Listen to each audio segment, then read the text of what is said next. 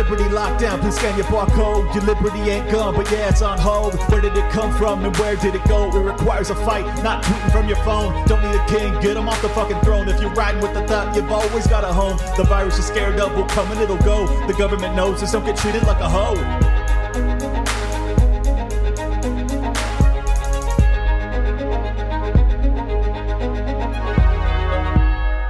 With the news coming out of Canada over the past week, it has been imperative that I wrap my mind around whether or not Bitcoin can actually fix this, as the Bitcoin maxis are so uh, quick to say. And I thought, I don't know. and and I'm just being honest, I didn't know. So I sought out three brilliant minds to try and help me answer that question. And this is going to be a deep dive that you are not going to want to miss. First up, I have Layah Heilpern. She is the host of the Layah Heilpern Show on YouTube, as well as the author of Undressing Bitcoin. Following up after that interview, I have a, two person interview, which is kind of more the nuts and bolts of things and really gets into the CBDC argument and explains it in a way that I have never heard done. And it doesn't surprise me that they were capable of this because it consists of Tobias Ruck, who is a brilliant uh, blockchain developer in his own right, as well as Amaury Séchet, who is the founder of BCH and also now working on eCash. Uh, I guess that's his his real project as he has left BCH. But man, these three blew my mind. Uh, just tremendously brilliant people that allowed me to see much more clearly on what we face, how we might work around it, through it, etc. Uh, you're not going to want to miss this one. Share it around. It, it, will educate so many people on what we're actually facing. And uh, I'd be lying if it's not daunting. Tonight's episode is brought to you by the Daily Job Hunt. It is a once daily newsletter that will help you prepare, get the job of your dreams so that you are better equipped to weather the great reset, which looks like it's coming. Uh, if you have struggled at all in finding a job or starting that career or starting that business that fulfills you both financially but as well as emotionally spiritually this is a great free option on how to do so. Go to crash.co forward slash daily to sign up for the daily job hunt email newsletter. It's free. You can cancel anytime. Just give it a shot. There's no just do it. I've been telling you about them for a long time. Uh, they're a great company and it doesn't cost you anything. So check it out. All you have to do is give them their, your email address and they will send you the newsletter. Enjoy. Welcome, everybody, to a special episode of Liberty Lockdown. This is Clint Russell. And today I have on the goddess of crypto herself, Layah Heilpern. Welcome in. Hey, thanks for having me on. Absolutely. Uh, so the reason we got put in touch is basically I was lamenting the asset freezes that were happening in uh, in Canada. Obviously, this has been a threat to. I mean, it's it's been happening in many countries, uh, but it hasn't been so broad based in its utilization. They haven't been going after you know entire, uh, I guess, dissident populist uprisings like they did in Canada, and and they're trying to make these laws permanent. Um, basically making the state of emergency permanent and and treating these people as if they're actual terrorists so I, I was just like asking to the universe. I was like, hey, what the hell do we do? And yeah. someone tagged you in it. And I was like, okay, yeah, let's see what she has to say. So uh, thank you so much for taking the time. And uh, what, what's your perspective on just the, the macro risk of these asset freezes? Yeah, I mean, it's a pretty, it's a tricky one just because they can be frozen and also they can't be frozen. So the simple way to put this is if you hold your assets on an exchange right that is a centralized exchange something like binance or let's take um let's take kraken as an example because actually the ceo spoke out about this. So if you leave your assets on kraken then obviously the government has the ability to come in and you know either ban that um, ban the platform tell the platform to freeze specific addresses um, freeze specific accounts. That can obviously happen because it is a centralized entity um, and in order to operate in a certain country you know they have to abide by the laws they have to be regulated and so on. Um, so that's a simple answer. The issue that they didn't un- the government didn't understand is that in the crypto community, we often say not your keys, not your coins. So there's another way to hold your assets. You can hold them in um, a non-custodial way, which means taking self-custody. So non-custodial, we say non-custodial because it's literally not in the custody of anyone else. There's no custodian. It's just you. Mm-hmm. So when you hold those assets, you hold them and you hold them directly on the blockchain and you're given three things. By the way, stop me at any point if you have any questions. So you're given three things. You're given a private key, which is like your master key. You're given a public key and you're given a seed phrase. A seed phrase is the backup um, to back up the wallet for whatever reason if you lose it. Um, so if you are given those keys, you truly own the assets and you got to make sure not, nobody gets those keys right that is very sure. important you got to make sure that those are hidden you don't even want to write them down because it's your life savings and paper can easily be ruined so people even go as far as um, engraving it in a metal sheet of paper or just keeping the keys in your head um, so in that manner they cannot be frozen nobody owns it but you and particularly with Bitcoin, which is the most important part here, Bitcoin is the most decentralized network. So there's no single point of failure. There's no CEO. Perhaps if you looked at a different cryptocurrency, you could speak to the CEO of that cryptocurrency. Um, and you could, I don't know, you could do some, I'm not really sure. But with Bitcoin, there's no CEO, there's no centralized authority. And so the government can't do anything. But what they could do is, and this is another joke in the community, is if they know you own those coins, they know you own Bitcoin, right? Mm-hmm. They can get those keys from you if you're publicly known to own Bitcoin. So there's another joke whereby we say, I lost my keys in a boating accident. so it's like, there's nothing I can do. I lost my keys in a boating accident. That's, That's, what the libertarians yeah. say about their guns. so that makes sense. Oh, okay. There you go. Yeah, I'm sure that's really where it comes from, to be honest. Um, so that's the o- that's the overview. You can hold it in two ways: non-custodial and custodial. And you know, it's not just about government freezing your funds, though, because leaving your money on an exchange, leaving those assets on exchange, also has risk because, like, a lot of the time, these exchanges get hacked. Um, that's yeah. just the nature of the community right now, um, or the industry. Even, um, you know, CEOs can run off with all the money um, the exchange can just go down because at the end of the day, much of these exchanges have only been around since 2017, 2018, 2019. So they're still startups. Um, right. you know, so they can go down as well. So the best thing to do is buy it and then remove it and put it on um, and take self custody. And then there's two types of ways you can take self custody, but we can get into that. Uh, okay, yeah, and I mean, taking self custody is that are the two types of ways hot wallet versus cold wallet, or is there yes. more to it? Okay. Yeah. Yeah. Yeah. Yeah. yeah. So for your viewers, uh, go ahead. Yeah, go ahead and explain that. Yeah, so for your viewers, a hot wallet is like an app on your phone. So I work with an amazing self custody company called Exodus, and they're basically like the Apple experience. Like everything is super slick, it's amazing, um, and that's on your phone, um, and it's amazing. You know, you have your keys, you have your private, public, and seed phrase, all very good. The only problem with that is it's on your phone, right? So it's connected to the internet, so my phone could get hacked, my phone sure. could get stolen, you know, because really you're walking around like I don't have this much money on my phone, right? But let's just say I had a million dollars sitting in Exodus. I absolutely don't. So if anyone wants to give hacking a go, please. There's really not much sitting on there. It's probably about like a thousand dollars on there. That's about it. Um, but you know, then here's my phone, right? So say I had like a million dollars on here, then I'm literally walking around with a million dollars in my hand. That's what I'm doing. So that's not a smart thing to do. Um, you right. So what you want to do is use um, a hot, sorry, a cold wallet. So a cold wallet usually is like a, a physical device. It looks a bit like a USB stick, um, and it's not connected to the internet. Um, and that is the best thing to do. Um, some wallets are more hackable than others, um, but overall, the industry standard is Ledger, Trezor, um, and yeah, they're really amazing. Um, and then you want to hide that somewhere. Yes. And you don't want to admit to owning it either.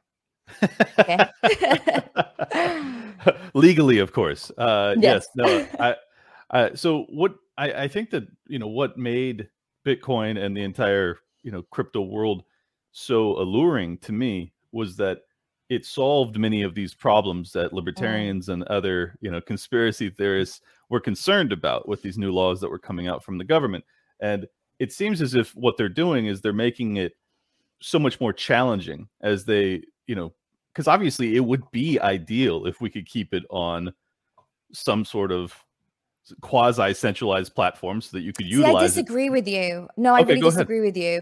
Um, okay, so the thing that I love about Bitcoin is that it's it's a way of life. Now, just bear with me. I don't want to sound like a cultist or whatever, but Bitcoin is a way of life because what it does is two things. First thing, the way that the network is secured is through something called proof of work, which is basically you don't trust, you verify. Okay, every single transaction is verified. Now, just if you use that kind of mentality and that ethos and you and you're congruent with that throughout the rest of your life you're going to live a very effective life. Um, there's a lot of mistakes and little things that people do that i've done as well.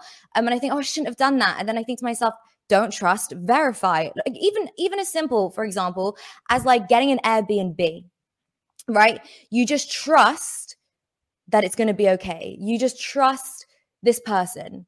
So many times I've taken Airbnbs and it's literally been a major fuck up.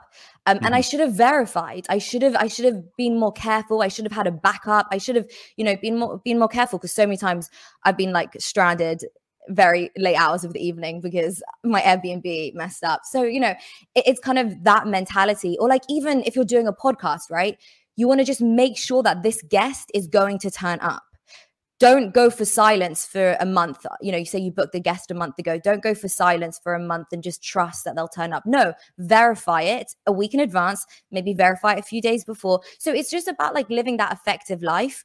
Um, and then centralized exchanges aside, you know, I believe that we, especially as a libertarian, I believe that the biggest problem in society is a lack of personal responsibility. Everybody's so Mm. entitled. And Yeah. so and so, you know, not leaving your assets on an exchange empowers you to um, internalize that kind of ethos of taking personal responsibility because now there's no Karen at HR that you can call when, you know, shit hits the fan. Like you have to take personal responsibility. Those are your keys. You need to take personal responsibility. And I think, you know, that's really empowering. Um, and it's kind of like an idea and an ideology which I would like to see people um you know incorporate across the board um, whether it's about your health fitness you know relationships dating food um, work whatever it is you know taking some damn responsibility um, and not relying on somebody else so i, I like the idea um, of being totally sovereign Well, you're you're just a savage, I, but I appreciate that. I, I live I live a very similar lifestyle. I, I think that the reason I I was lamenting it a little bit is that in terms of adoption for people that aren't built like you and I, uh, it hurts it. I mean, because it it basically makes it so that the the boomer community, the you know the older folks that may be hearing about this stuff and wanting to diversify a little bit, well, they're going to buy it on Coinbase. Like that's what that's what they're going to do. They're going to buy it in the most convenient, easy fashion that doesn't require them to learn much. And I get your point. You know, it, it it's in a way it's almost good because if you start to understand the problem that you're facing, you you are obligated to get to understand this technology in a way that is much more deep.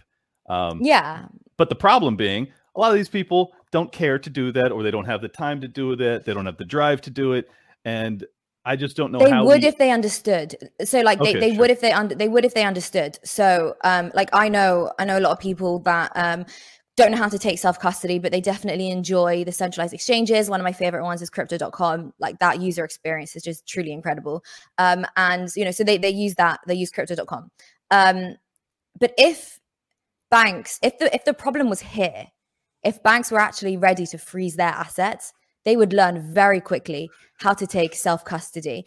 And that's just literally what it is, you know. And I think as well, the more we talk about, you know, things like inflation, um, and the more inflation rises and the more the purchasing power of the pound or the US dollar um, decreases, people are going to learn very quickly how do I protect my money?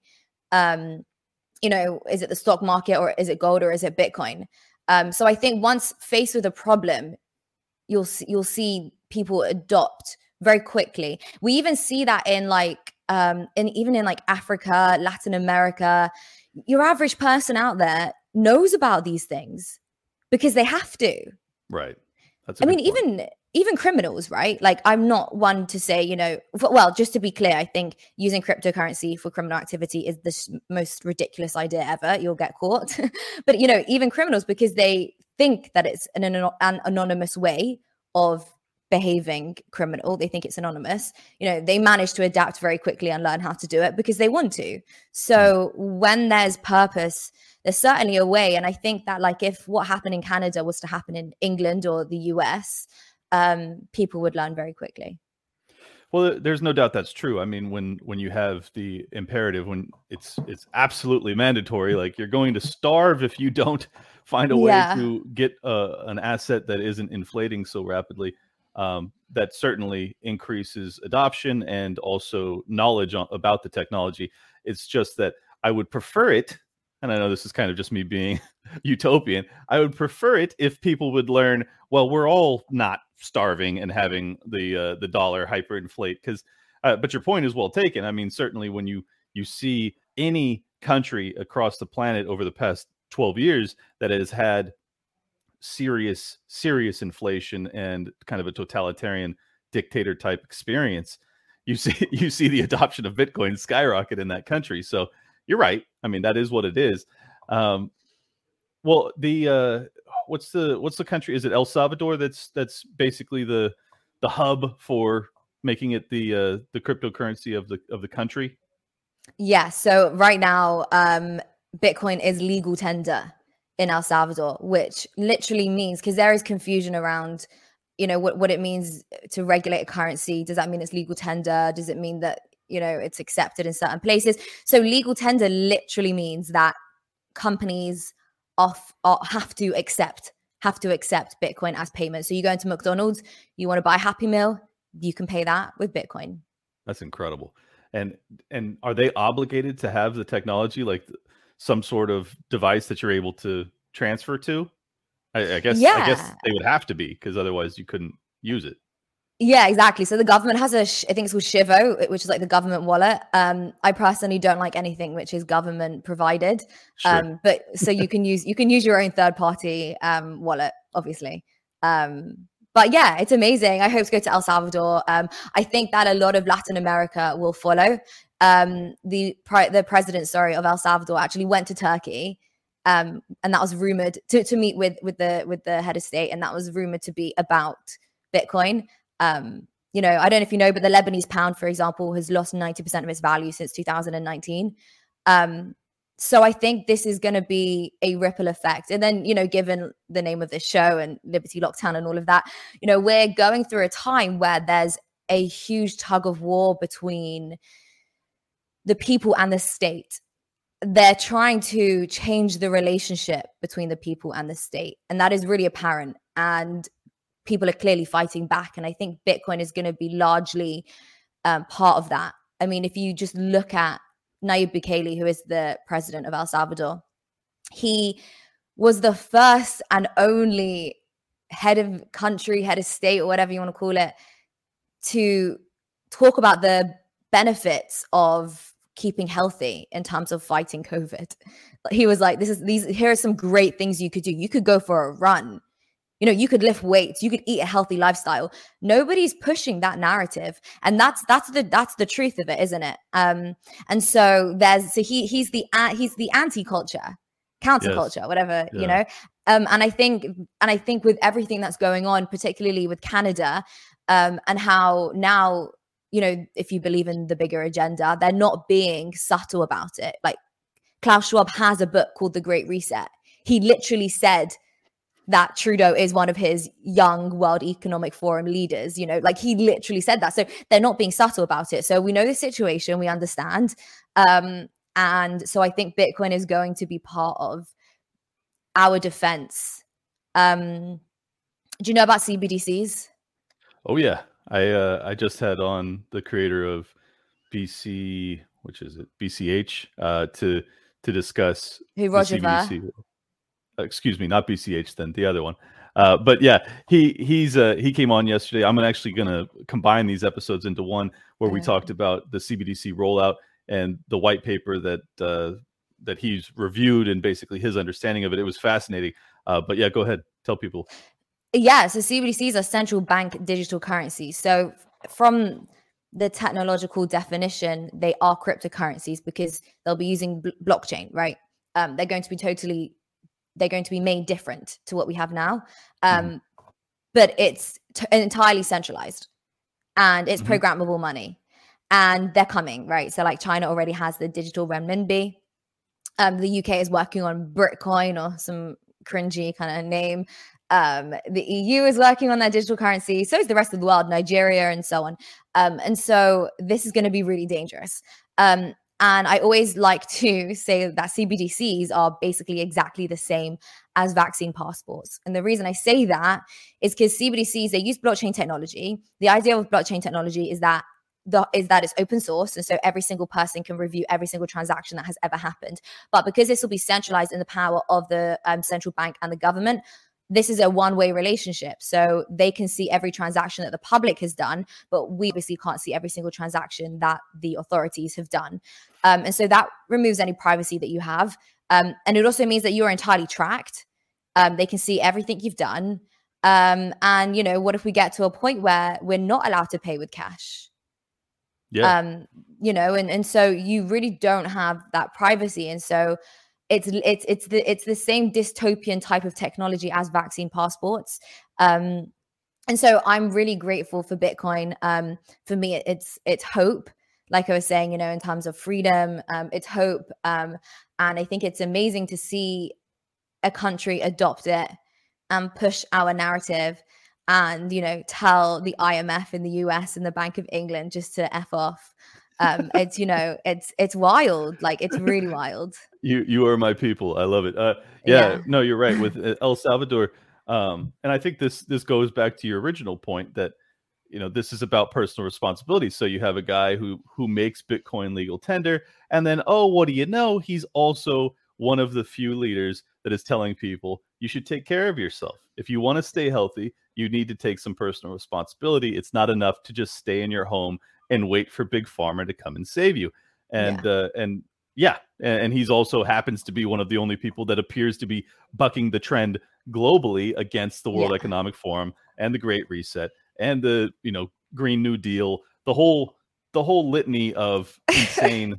plans that exist out there it's very it's very concerning uh, that so many of the leaders and and to your oh also to your point Klaus Schwab said it wasn't just Trudeau that that he controls it was. Oh, it's all, it's all of them. Yeah. Yeah. No, it was half half of Trudeau's cabinet, cabinet is what he said. Yeah. He's like, yeah, I own Trudeau and half his cabinet, or uh, you know, I've influenced them, or what, whatever phrasing he used in his cryptic. Yeah, they're young leaders. Villain. They're World yeah. Economic Forum young leaders. That's what yep. he said. I think. Yep. And and we have a ton in in the U.S. Uh, that are very prominent people as well, and and this is this is a this is a virus. I mean, like this is really uh, deep in the system. People, mo- I mean, I only really wrapped my head around it a few months ago, so I don't even blame people for being uh, unaware of it. But man, once you realize what it is, it's like kind of like with Bitcoin. You're like, once you realize what this is, uh, there's a solution and then there's a problem. This is the problem. This is a major problem. When did you uh, get get that on your radar? Oh man, it's a good question. Um, I think I've always been skeptical of authority, right? So it starts at a young age. So I've never put celebrities on pedestals um, because I just don't care. Like I might like her shoes, but like I could get them down the road. Do you know what I mean? like I, I don't, I don't care. Um, so it, it's kind of like so. Also, we have the monarchy here in the UK, um, and I just I don't care for it. I just to me the Queen is is nobody's above me and nobody is beneath me. So like that's that's like the the initial mentality. And so as you you know as you get older and you see policies happen and i think really just because life has gone really crazy in terms of like things you aren't allowed to say forcing speech you know the whole gender thing you know you start to I, I, I, if I have an opinion, I have an opinion. Like, I don't think that just because the prime minister says this is the way, or just because like some influencer with a rainbow flag and a hundred thousand followers says this is the way, doesn't mean that I, I will agree this is the way. Like, I don't think highly of you. I, I don't know you. I've never met you. I don't really think highly of you. All I know is what, what you're presenting me, and I just, I, I personally just don't buy it. So you know, there's that um it's also i think like we don't need to get too down this rabbit hole but like it's also just like as a as a female as well you know there's like this whole feminist movement um which i don't find to be very effective um you know for my own life. Like you know i i find being the counter feminist more effective. Um you know like like liking men and valuing the valuing what men have to offer. Um you know when it comes to advice about the world and you know men are more um not all men but most men are more you know they think more rationally and logically as opposed to the way women think. And so like i really seek out advice from men. And you know so like it, it, i don't know. It, it's just kind of like having your own thought um What a novel idea. right but like not being influenced by other people's thoughts and i think just the world is getting more crazy and i was already down this path but i think like i thought i was red pilled before covid but like covid like hit put the nail in the coffin for me. Um Me like i don't trust government now like i don't i don't for me it's so evil like the lockdowns were so evil so evil. Um forcing people to take a medicine is so evil.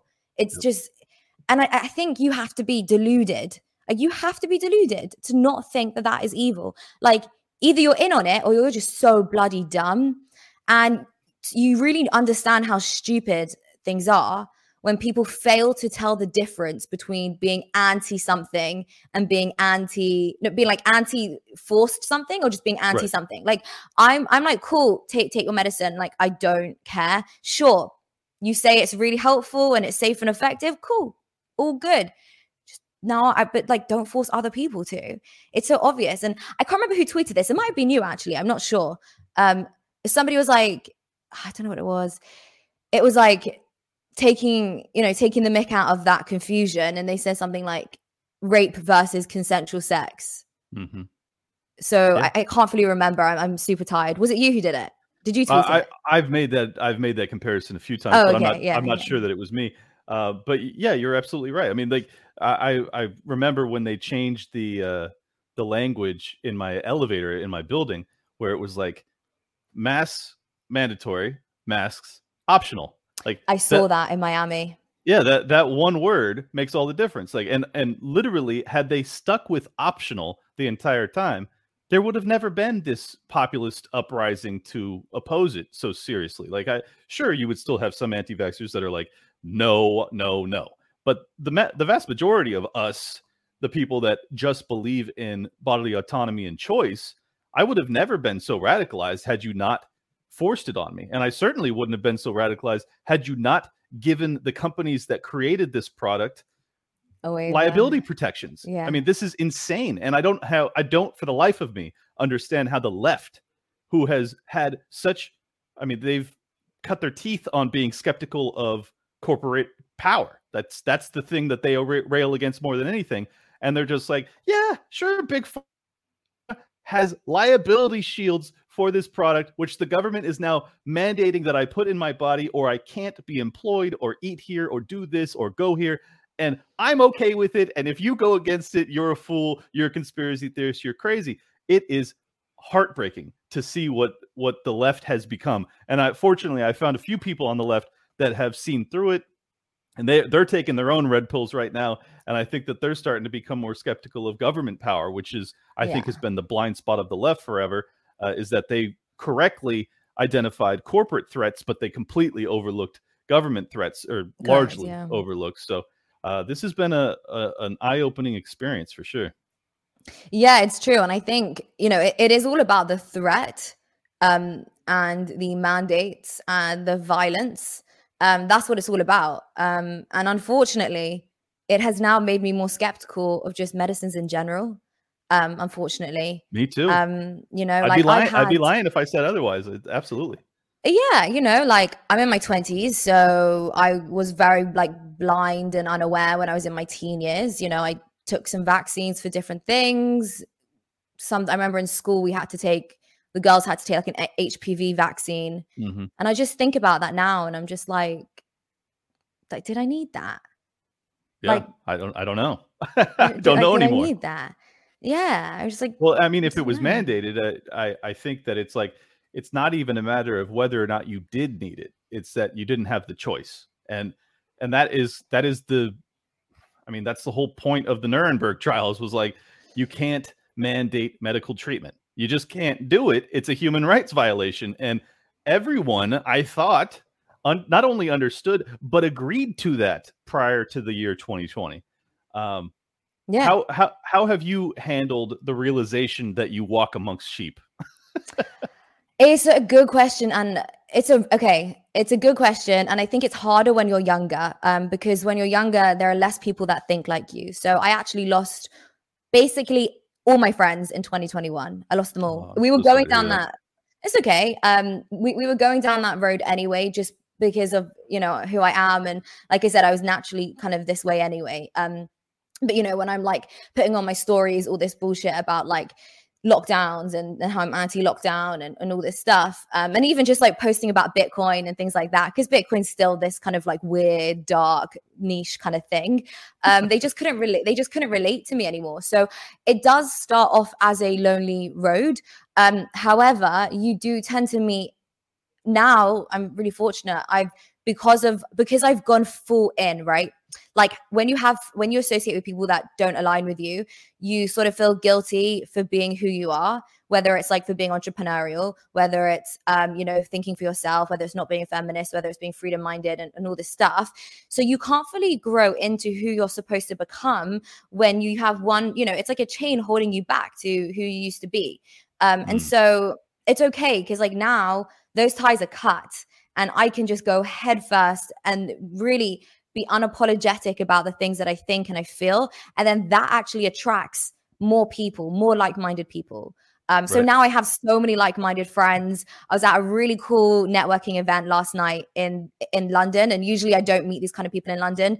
Um, but they were all super, you know, like-minded, and I only was invited because I became friends with a girl who's also really involved in the whole like freedom um whole freedom mentality um so yeah it's good it's it's rewarding once you find like-minded people but it's but it's a hard but it's hard at first I I I've said this on my uh, on my show a Mm-hmm. few times actually, so it's it's great to hear you've had the same experience because I was I was uh, I've been a libertarian basically my entire life, but I I didn't you know speak out and make it Oh. a, a big aspect of who I was until the lockdowns happened and I started the show, and all of a sudden, uh, yeah, you're right. I lost some friends, and I also made like a thousand more that actually Yeah. see the problems that I see, that see some of the solutions that I see, that um, really get where I'm coming from. And it yeah it takes it takes it the like the red pill journey. The way I describe it is it's one of solitude and then stumbling into a really beautiful community. So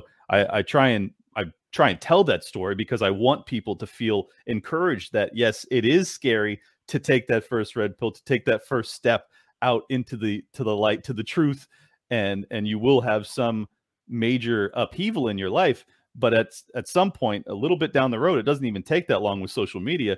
You will find a community that will embrace you in a way that is more sincere and more heartfelt than probably the community you existed in prior. So that's my way of encouraging people. How do you how do you get people to to join us in this? oh my god i don't know i don't know Not not interested i just in like forcing the red pills. It's a good question. I well, actually, I was like literally lecturing a politician last night. Poor guy. I was biting his ear off. Like I, I was at it for like two hours. I, I was like a few glasses of wine down as well, um, which is why I just wasn't going to stop. Um, but I, you know, I, I, I look at, I talk about inflation. Um, I usually start with Bitcoin um, because that's, you know, where, where I like to start with um because it comes that doesn't sound like I'm trying to c- convert you it just sounds like I'm just telling you what I'm passionate about um so I start with like inflation and um you Oh, I know wanna- I just- corruption Uh, let me point that out real quick. That that's an interesting tool. It's an interesting Yeah. mechanism because, and I, a lot of people have made this observation, but it's so true. Because Bitcoin was great, because what it was was an incredible store of value uh, for the past decade. It's been the best store of value in terms of appreciation and everything else. Uh, it it allows you to talk about freedom in a way that doesn't sound like you're talking about freedom. Are you tired of feeling like someone's always watching you on the internet? I sure am, especially after this past week. Maybe advertisers know a bit too much about you, or you're concerned about the privacy of your identity. Using incognito mode won't solve the problem either. IPVanish VPN is here to protect your right to privacy and help you stay anonymous online. IPVanish helps you safely browse the internet without exposing your private details to third parties such as hackers, your ISP, or advertisers. You can use IPVanish on your computers, tablets, phones, even devices like your Fire Stick when you're streaming media. When you use IPVanish, all of your data is encrypted. This means that your private details, passwords, communications, browsing history, and more will be completely shielded from falling into the wrong hands. Even your physical location will be hidden. IPVanish makes you virtually invisible online. It's that simple. IPVanish is offering an incredible 70% off their yearly plan for my listeners with a 30 day money back guarantee. That's just like getting nine months for free. IPVanish is super easy to use. All you have to do is tap one button and you're instantly protected. You won't even know it's on. Stop sharing with the world everything you watch, everything you search for, and everything you buy. Take your privacy back today with the brand that's rated 4.6 out of 5 on Trustpilot. So go to ipvanish.com forward slash Clint and use promotional code Clint and claim your 70% savings today. That's ipvanish.com forward slash C L I N T. That's me. So that's Yeah. that's interesting. Yeah, I literally do that. Um, so I'd be like, you know, inflation, yeah. Like you know how You're your right. grandfather's house is like was really cheap and like now it's just more expensive. You know, you know how like so in the UK where you have something. Do you have Freddos? Do you know about Freddos? No, no. You know what Freddos are? Oh my god, Freddos are like these little chocolates. Okay. Um, in the UK, and there's a joke. You measure inflation by the price of a Freddo. So when I was in school, it was like five pence, and then I remembered even when I was still in school, it went up to like ten pence. Pretty sure Freddo is like 25, 30 pence now or something. Um, so I'll be like, you know, a Freddo, yeah, it's getting more expensive. And so that's where I go with that. Then I talk also just like about like um, you know, decentralization and how it's not crazy to think that centralized power could be dangerous. Um, you know, um, like There's a lot of historical examples proving you correct. it's very dangerous. exactly you know and even you know so I, I do a lot of um i do a lot of news shows um and one of the things that i say is i say look at the cypriot haircut of 2013 so for those that don't know um, in cyprus in 2013 the economy was going through some pretty terrible things and essentially they confiscate in order to fix the problem they confiscated money um, from people who had 100000 euros in their bank account so people woke up one day with their life savings just gone because the EU Commission has literally had the. Oh, can you still hear me? Can you hear me? I think it froze. Sorry, it, it yeah, it Did went it out for a second, but Where did you you hear hear up to? Yeah, can you hear me? actually it never stopped. The audio never stopped, just the video went Oh. for a second. Okay, great. That's good. Okay, so yeah, so they confiscated um, money from the people who had um, more than a 100,000 euros in the bank account, and the authorities were literally able to do that because they had the they had the authority to. The EU Commission had the commissioner had the authority to do that. Um, so that's your hard-earned money taken, literally taken. Mhm. Um, that's insane. You wake up one day and it's gone. So there's that. Um, inflation again is also a form of taxation, um, a form of confiscation, taxation um, without legalization, as they say. Um, you know, which is literally theft. So that's another way of looking at it. Um, sorry, go on. I feel like you were about to say something. Oh no, it, I mean, I think you're right that the these economic crises that have happened over the past 15 years, um, you've it's it's given us a good opportunity to say, hey, you know, all those things I've been telling you about central banking and the Federal Reserve. I mean, that's from an American perspective. You may have a, a different tactic, but uh, this is what I'm talking about. You know, in in Cyprus where they're they uh, or Cyprus rather, where they uh, they just seized assets because the government was essentially bankrupt it's like yeah this is this is what they can do and and to your point about the cbdc's uh, they now have in the white paper the capability to not just shut off your ability to use their central bank digital currency but they can also just with the click of a button put as many new currency units into Correct, the yeah. system as they want and remove so Yeah. you could have all of your savings in say the us cbdc we'll call it the uh, us coin The digital dollar. yeah, digital dollar, and, and they can just say, "Hey, Clint Russell, who has a million dollars in his, uh, you know, digital dollars account, poof, gone." And there is no record of that ever existing. That's in the white paper for the CBDC that they're talking about rolling out. That is horrifying. If you don't understand why that's concerning, I don't know. I don't know how I can reach you other than to just say, do you want that to be a power that anyone has over you? Like the answer yeah. is clearly no. Yeah, and I think that we have to understand how we get there, right? Because now people may be listening and saying that would never happen. Well, back in January 2020, would you tell me that forced medicines would happen? No, you wouldn't. You, you also wouldn't agree to it either. So everything, so tyranny happens in a gradual way. Um, everything happens. Yeah, uh, yeah, exactly. So everything is gradual. I mean, Nazi Germany was gradual. They didn't put Jews in gas chambers straight away. That wouldn't be very nice, you know. They um they did the us and them first. That was more polite. It's more polite yeah. tyranny. Um, and so so with CBDCs, what I believe, um, and I'm, I know I'm right, is that it will be marketed as better for the environment. That's how this will go. Okay. So I, I know you're right, like, but that's that's crazy. Yeah, yeah, yeah. So it'll be like it'll be like you know use our new shiny digital pound, digital dollar. Um, you know, we don't have to cut down trees anymore um, you know, that you don't have to like simply the, the, printing of money and the creation of money and all the infrastructure that that requires. And, you know, it's really bad for the environment. Now, you know, we can just poof, create it because it's digital and it's all very, it's going to be so efficient. It's going to be amazing for the environment. Um, and it probably is better for the environment, but I don't give a shit. Like, I don't, I don't care. Like, do you know what's also good for the environment? Bitcoin, because it uses renewable energy. So, like, so that's well, you, how it'll be marketed. You, you know what else else is bad for the environment? War and they don't seem well, to care about ending any of those. So don't yeah. listen to these people when they don't act in a way that's that's in alignment with what they espouse. You have to assume that they're full of fucking shit because they are. They don't care about any of these things they try to utilize to pull on your heartstrings to get you on board with their evil plans. It's just about power and manipulation. And I think that that has been the hardest realization for me over the past two years is like these people are dark. Like they are yeah. very sinister. Yeah. They they act in unison. Uh, I don't. I I never bought into the New World Order globalist takeover Alex Jones line of thinking. I really didn't. I was like, I always found it a, fascinating thought experiment, and uh, and that was about it. And uh-huh. then I saw basically every liberal Western democracy lock us in our homes. You know, like that. Once you see something so ascientific and so anti-liberal in the the actual good use of the word. Yeah. Um, you you I don't know how you conclude anything else. Did did you come away more of a conspiracy theorist too?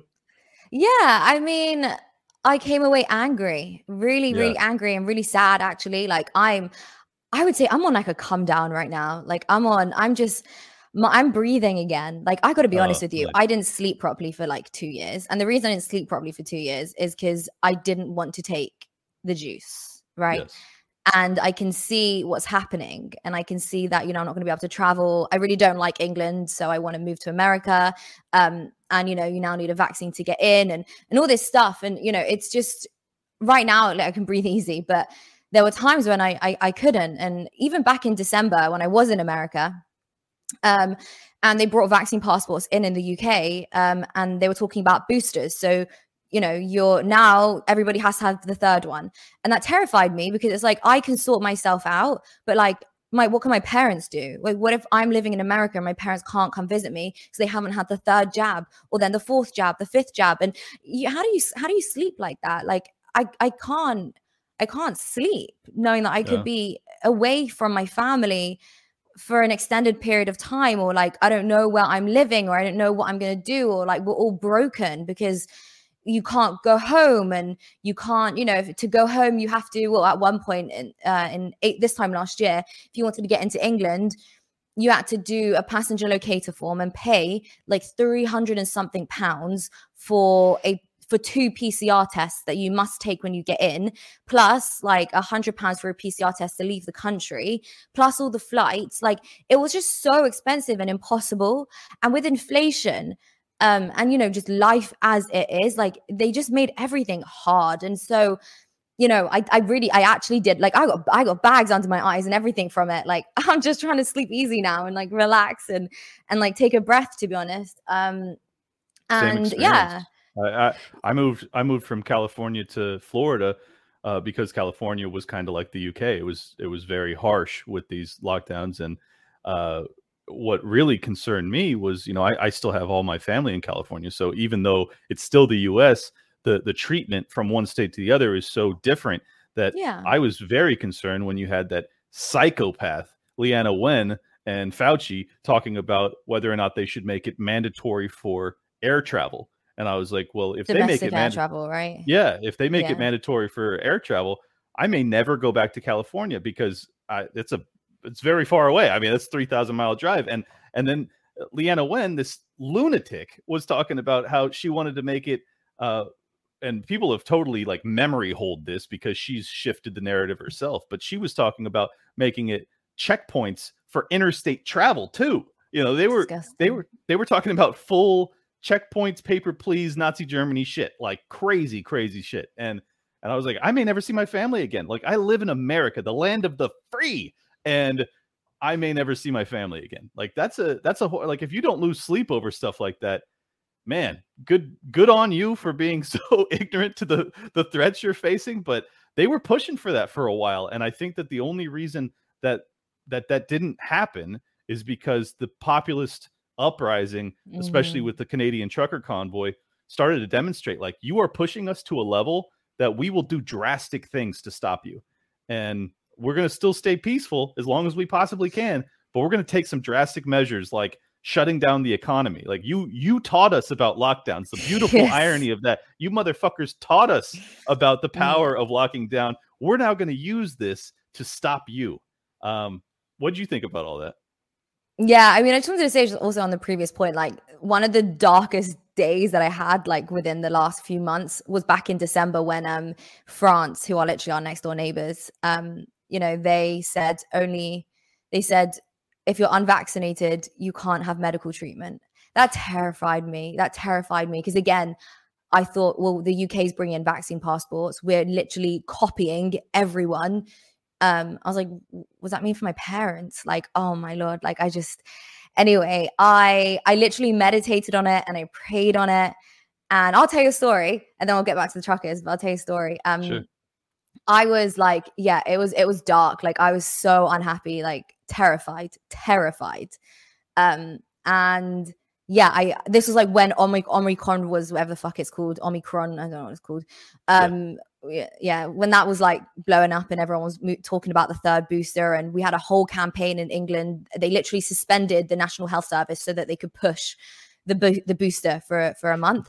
And um, yeah, and I had to I had to like sit down with myself and and just be like, okay, let's pray on this and let's meditate on this. And I'm talking about this was in the heart of it all. And a vision came to me. I had this vision, okay, that in May 2022, everything will be lifted. And No I just, I just, I just knew it. I just knew it. And I, I have, I have messages like on my phone of me telling people like I can prove that. Back in December, I was, I was like, this is getting lifted. I, ju- it just, it just came to me. And I remember I was, I was out with someone and I, I told them and I was like, everything's okay because it's going to be lifted in May 2022. And they were like, that's a specific date. What do you mean? And I was like, it just came to me. And no joke, two weeks later, everything lifted. Yeah. Incredible. I don't know what it was. I just, I, I don't know.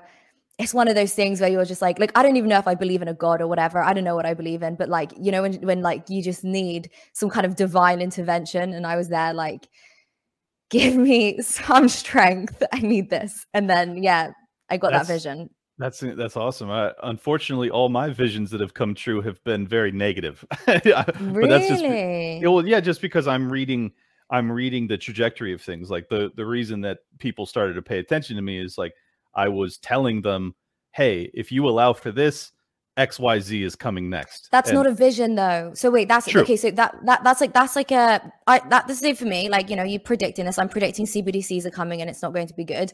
But I mean like something that like you desire from your heart for yourself. Oh, I do- just I do that pretty well. different. Yeah, Yeah, yeah, no. yeah, No, yeah, no, yeah. you're totally right. And I, all I was doing was using historical cognates or comparisons yes. to to warn people. I, so it wasn't a vision; it was just uh, a, a prediction. Um, but no, in, in my own personal life, I have, you know, basically manifested my, my entire incredible experience. Like it's so Yes. there. I, I have I have the ability going both directions, but in terms of like prediction power, I don't have Oh, yeah. much. I don't have much like hopeful examples where I was like, no, no, they're going to lift it in uh, 60 days because I just I I tend not to ever believe that they will relinquish their power without some sort of uprising, and that's what we saw with the the trucker convoy. Did so? Uh, you were going to talk about what you thought about it.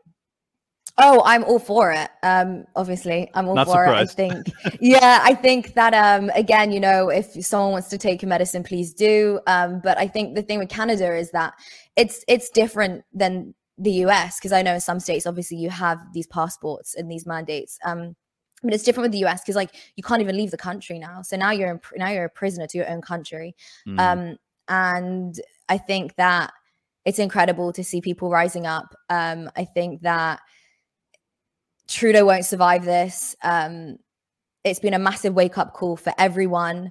Um, you know, just Trudeau calling people Nazis and anti Semites and like racists and misogynists. It's like, bro, shut up. Like, what are you I, talking I can't about? believe he's using the same script in a country that has no history of this stuff. Like they don't have the Yeah. history of of Nazism the way that we have some alt right fringe groups. I mean, we don't Yeah. really have a history of it either, but it's it's just incredible. They use the same script. They're just like, fuck it, we're gonna use the same script.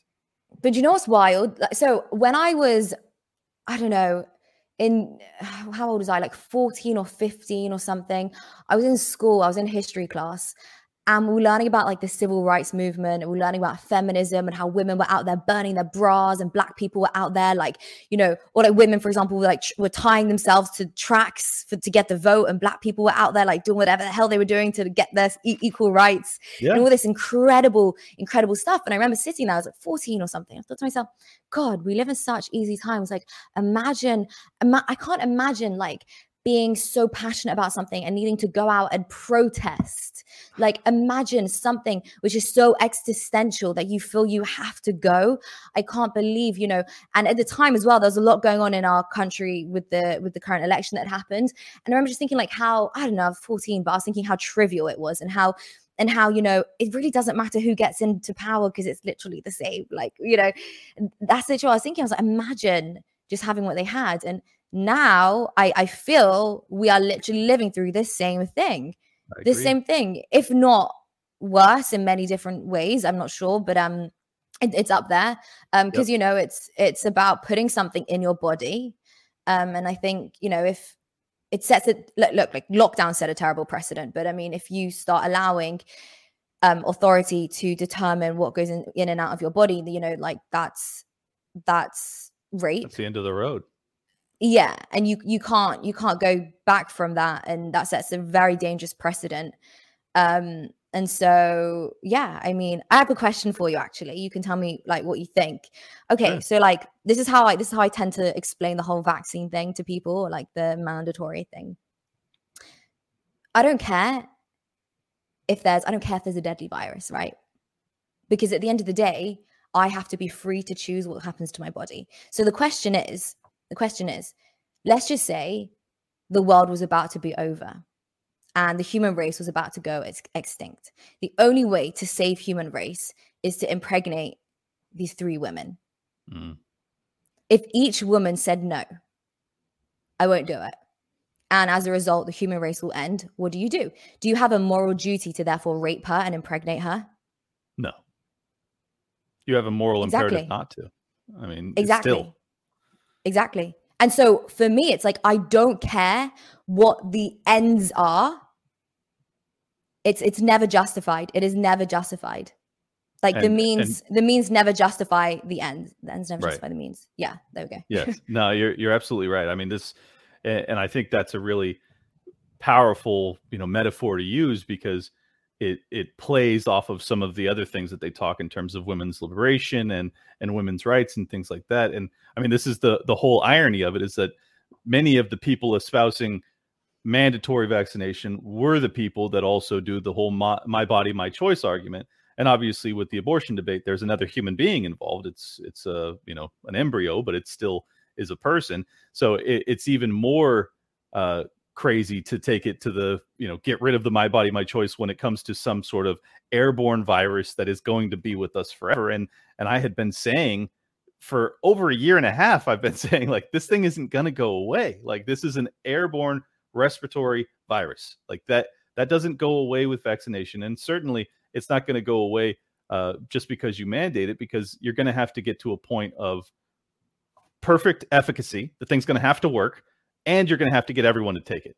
Uh, and that's not going to happen because we're you're going to have a certain percentage of the of the country or the world that just tells you to shove it and you're going to have to put them in camps and they started putting people in camps they like they are like yeah. okay yeah i hear you and guess what fuck you we're going to do it and i yeah. th- i mean i just don't know how you come away anything other than radicalized after that it, it is such a dark moment in time and i think your comparison to the civil rights movement of the 1960s in america is perfectly apt. People get offended when I talk about it, but it's true.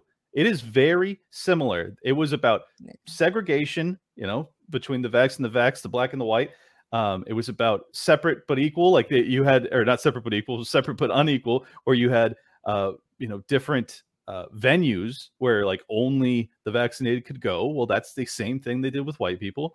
Uh, yeah. You had employment issues where black people couldn't get certain jobs. Like the the comparisons are ample and yet yeah. still people kind of take a knee jerk reaction of like how dare you bring up this beautiful civil rights movement in comparison to that? I'm like this is a civil rights movement. That's what we're doing right here. We're on the front lines of it. Yes we have you know the technology to talk through the internet now and, it, and it's hard to believe that it's the same thing but it really it's very very similar to put it mildly. Yeah no, I totally agree. Um, and I think that you know they they try to justify it by by saying you know well there's this deadly virus.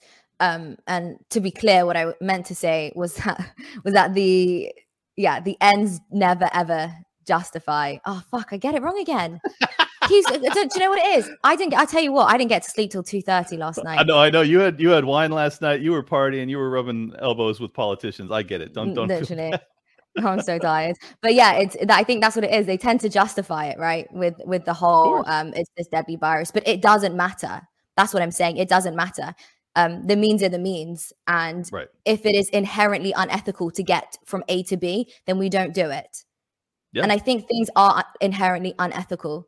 Um, you know, so well, many things. Yeah. And, and, but see, the thing is, if if you were in the situation where there was only three women left on Earth, it's the odds are that one of them would be persuaded that to continue the the human species that they would probably want to procreate. If they didn't of course there's still no moral right to do anything about that if they if they oppose it because we still honor individual choice. That's that's the whole point.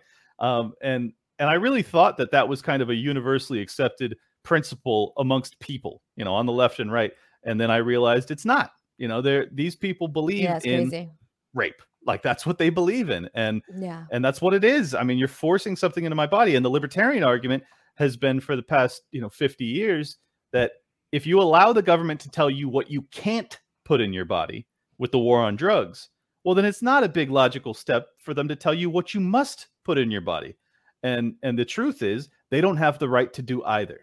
And and yeah. I think that that's that's the key here is that we need to not just crack down and crush the idea of lockdowns and forced vaccination and forced medical treatment and segregation and all these other evil things. We have to go all the way back and say, why did this happen? And we must defeat those ideologies as well. There is no mm. there is no righteousness or morality in telling what pe- people what they can't put in their bodies either.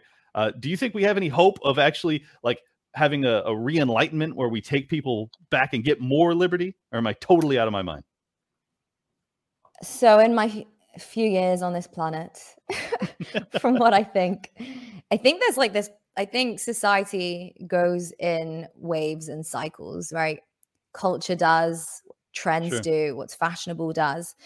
Um, i think we will come out of this um, and there will be an enlightenment period which will be very similar to the 80s and the 90s. Um, and then life will get so good again. And life will be brilliant like the 90s, where we peak. And, and therefore, we'll, people we'll become screw weak. up again. yeah, because people become weak. As they say, right. good times create weak men. Weak men create bad times bad times create strong men. So yeah it's in it's it's not just men it's it's society in general. So right now we have bad times that will create enlightened very powerful strong individuals that will bring about very good times hopefully for our children my children.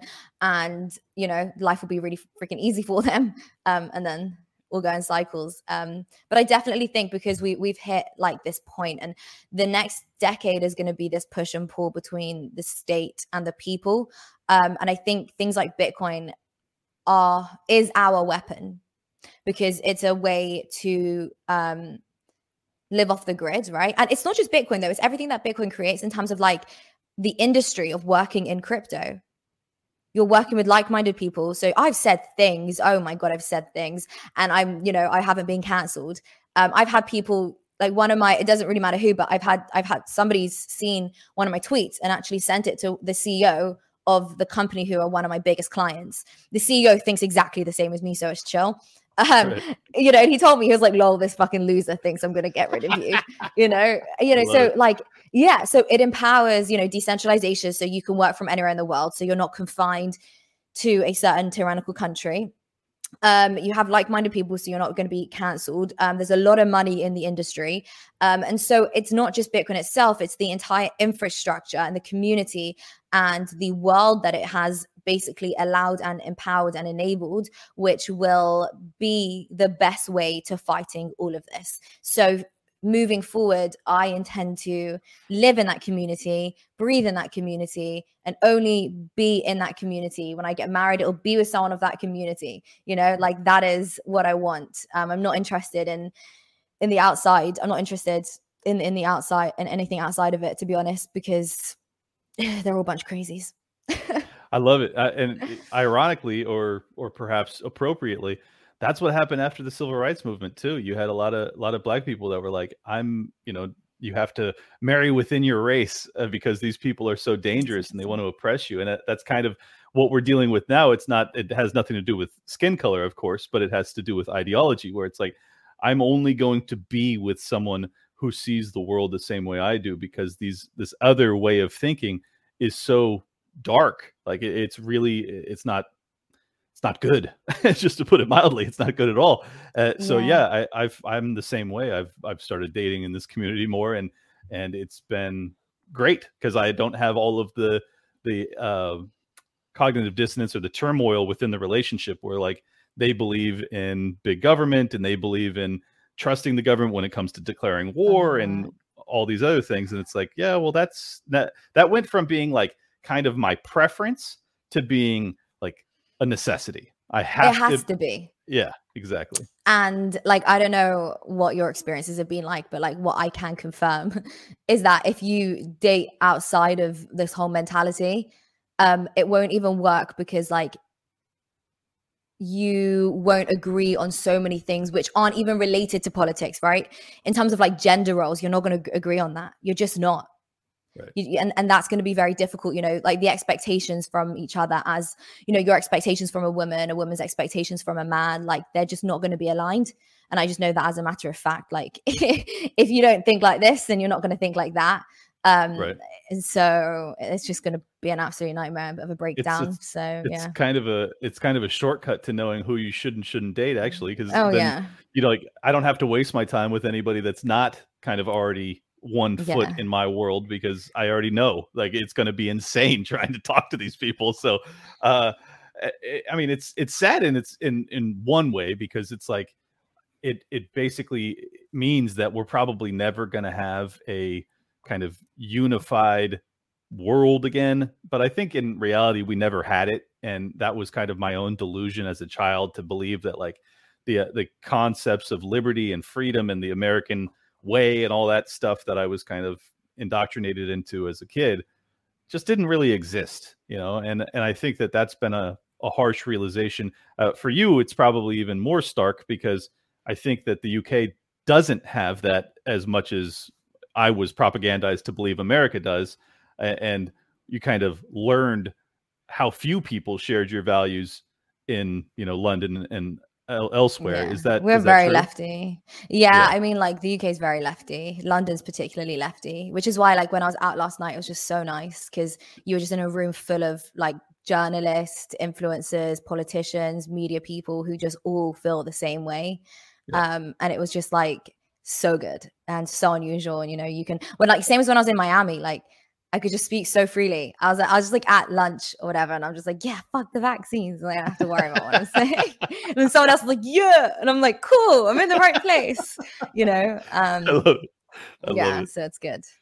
Well, um, let's get out of here on one one positive note. Give me give me one more vision. Since you said May 2022, oh we're gonna have all of them lifted. Meditate and tell me one more positive development we have in the next year.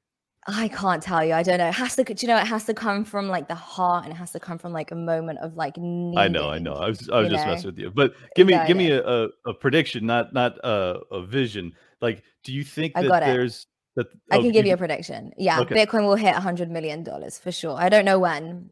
Um, wow. But it, it could happen. It could happen in the next 15 years. It could happen in 10 years. I think it will hit 500K in like the next five years. That's for sure. Wow. All right. Yeah. Buy some Bitcoin, folks. this Thanks is not financial. this is not financial advice. Uh, Layah Heilpern, please tell people how they can follow you, support you, everything else. Yeah, um, so you can follow me on Twitter. It's just my name there, Layah Heilpern. I'm on Instagram. I'm on YouTube. I also have a podcast where I speak to some really cool people. Um, if you're interested in learning more about Bitcoin, I have a book which is behind me called Undressing Bitcoin. There it is. Yeah. Um, it's a super easy beginner's guide to Bitcoin. Um, it's rather inflammatory. Um, so yeah, check it out. And I'll, I'll, I'll, include all of that information in the description to this episode. Like, comment, share, subscribe. Let the world know there are other people that see the world the way we do, and they happen to be fun and normal and nice, and you don't have to be afraid. Take that red pill. Thank you guys for tuning in. We'll catch you next time. Don't go anywhere. If you enjoyed that episode, it just gets crazier and more mind blowing from here. Literally, the creator of BCH, Amaury Séchet, as well as Tobias Ruck, who is the creator of Lotus. They are seriously brilliant human beings, like genius level. And uh, I learned a hell of a lot about what CBDCs will consist of, why they're so concerning, why they're so imminent, uh, how we might push back, and you're not going to want to miss it. I mean, this this is probably this is as deep as I've gone into crypto right here, and I because I'm a layman when it comes to that, this is going to be your opportunity if you're also a layman or even if you're not to have someone who's asking really brilliant computer scientists kind of the more rudimentary questions breaking it down into a, a level that i can i could process. Um, it's still very advanced though so even if you're a wizard on this stuff i think you'll you'll find a ton of value in this. You're going to enjoy it a lot. Don't go anywhere just wanted to say real quick if you want to support the show, another way to support it is go to toplobsta.com. That's T O P L O B S T A.com. You can pick up Tower Gang merch. You can pick up Liberty Lockdown merch. We got brand new designs from Top Lobsta that are so cool. Um, I haven't even got them yet. I'm going to get them in uh, in Florida or in Melbourne this weekend, so you can get it before me if you want to. Go to toplobsta.com. Enjoy the rest of the show. Welcome everybody to a special episode of Liberty Lockdown. We got a double dipper today. We got Amaury and Tobias Ruck, who I actually met in Mexico, which was really fun. Uh, these guys are both programmers, have been involved in the crypto space for a while. I'll let them give you their background so that you can understand why you should be listening to them. Uh, we'll go with Amaury first. Okay, so I'm Amaury Séchet. I'm known mostly for having created BCH, I guess, um, on which I've worked for like three years, four years, something like that. Um, and now I'm working on another project called eCash because I think BCH, you know, like took the wrong direction at some point. And Tobias. And I'm uh, Tobias, uh, or Tobias. I'm Tobias. Excuse me. I, I American. it's the American way to say it, but in Germany we say in Germany we say it the Spanish way. And, I know you even uh, corrected me in Mexico. I'm sorry, man. Tobias. Don't worry. So um, yeah, I've also been working on uh, Bitcoin Cash. Uh, not as much as Amaury. I'm only, uh, but I'm mainly focused on applications, um, whereas Amaury worked on the blockchain itself. Like I developed uh, Bitcoin Cash smart cards where you can pay with smart cards. Um, I showed you that in uh, Mexico, I think. And now I'm working on uh, Stamp, which is a peer-to-peer end-to-end encrypted messenger, which can also send private uh, transactions in a scalable way. And hope we can get to that uh, later on. Um, and that is running on uh, our own blockchain, which is based on what uh, Amaury is doing, uh, Lotus. And yeah, happy to talk about the problems we're seeing and, the, and some of the solutions both of us are providing. Well, I really appreciate your guys' time and your expertise. This will be invaluable to me as someone who is a an old money guy, but not a programmer, does not understand the uh, the ins and outs of the blockchain in, in such depth as you do. Uh, so, for the audience's understanding, the reason I invited these guys on is because, first off, they're brilliant, but secondarily, we have seen uh, why there is the the whole old moniker of Bitcoin fixes this or Bitcoin solves that. You know, the the blanket statement of, well, if you just adopt Bitcoin, then everything will be solved. And I think that we are learning this week, especially with the the Canadian Freedom Convoy and the suppression of those people, as well as the the freezing of their bank accounts, and now the pursuit of any cryptocurrency that's being used to support them in their fight. And I I basically put out a, a post just just lamenting the fact that I don't understand how this is happening. These these are the problems I thought were solved, and uh, apparently they are not. And apparently the government is privy to much of our our methodology to circumvent their suppression, and they are starting to really crack down in ways that are pretty profound. So.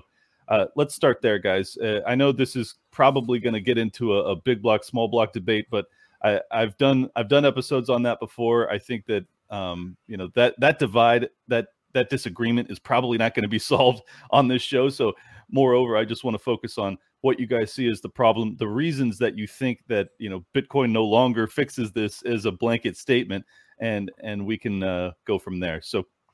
Yeah, before you... quickly. Uh, oh yeah, sure. I want to add something because you mentioned like the the block size debate and like look the body of the thing is that we can have many blockchains that have many properties and uh, right. I don't think there is really like I don't think there is really a, a, good reason to try to solve that debate, right? Like it's it's not like there cannot be several projects that do several things. I, I agree with you. I don't understand the reason for the antagonism between between the two communities, but there is a tremendous amount of antagonism between the two communities. Yeah, no, I know, I know, and I was in the middle of it because I created BCH, but that's always something that has uh, bothered me, and and quite frankly, that has been a huge distraction, right? And I think I agree. this whole antagonism is one of the reason um, uh, BCH is not doing that good now. Yeah, well, and and I hope people can get past that. I mean, I, it's the same argument I have between anarchists and minarchists. It's like, guys, we're fighting fucking totalitarianism. Why are we arguing over over which is the the best path? I mean, let's just divide all push in the same direction. What's that? It's divide and conquer, right? Like, um, yeah, but why are we falling for see, it? Yeah, well, human nature, I guess. I don't know. yeah, I guess, man. But the problems are just so significant. So, anyways, um, let's start with Amaury. Go ahead and tell us a little bit about why this is a problem and why people should be paying attention to it. We'll just go from there. Yeah. So. Uh, I actually explained that in a in a conference before launching BCH at, in in Arnhem. People can can go watch that back. But basically the, the problem that we have is is that uh, our monetary system goes through intermediaries and except cash right? Like cash is the only form of, of money we can transact with that don't involve intermediaries. And and the thing is like with those intermediary come regulation of those intermediaries and effectively like we're losing the, the control over the money that we have uh, through that. And there is a second problem, which is inflation of fiat currencies, uh, where the money devalues. And uh, where crypto was very interesting in the early days, um, still is, but not the biggest project, not the most visible project now, is that it proposed a solution that solved both problem.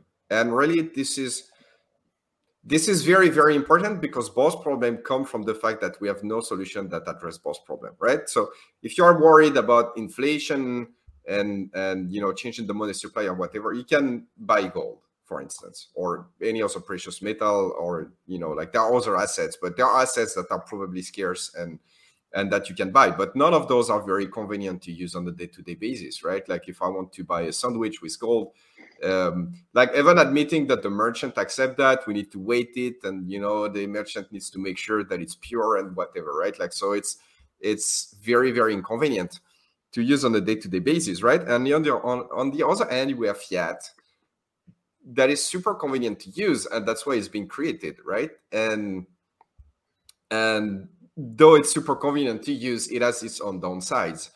Um, and and the reason we have technology like this that emerge is that because we don't have a good technology that does both, right? So the cycle is always the same. At the beginning of, of a civilization, when it starts growing, they use hard money like precious metal.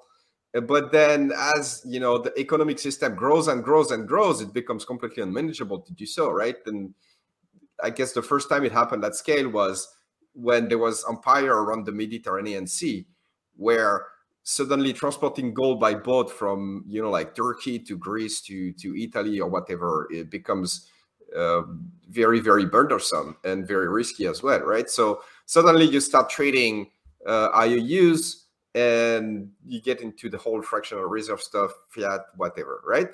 Uh, people do that for convenience. They don't do that because they like their money inflating away.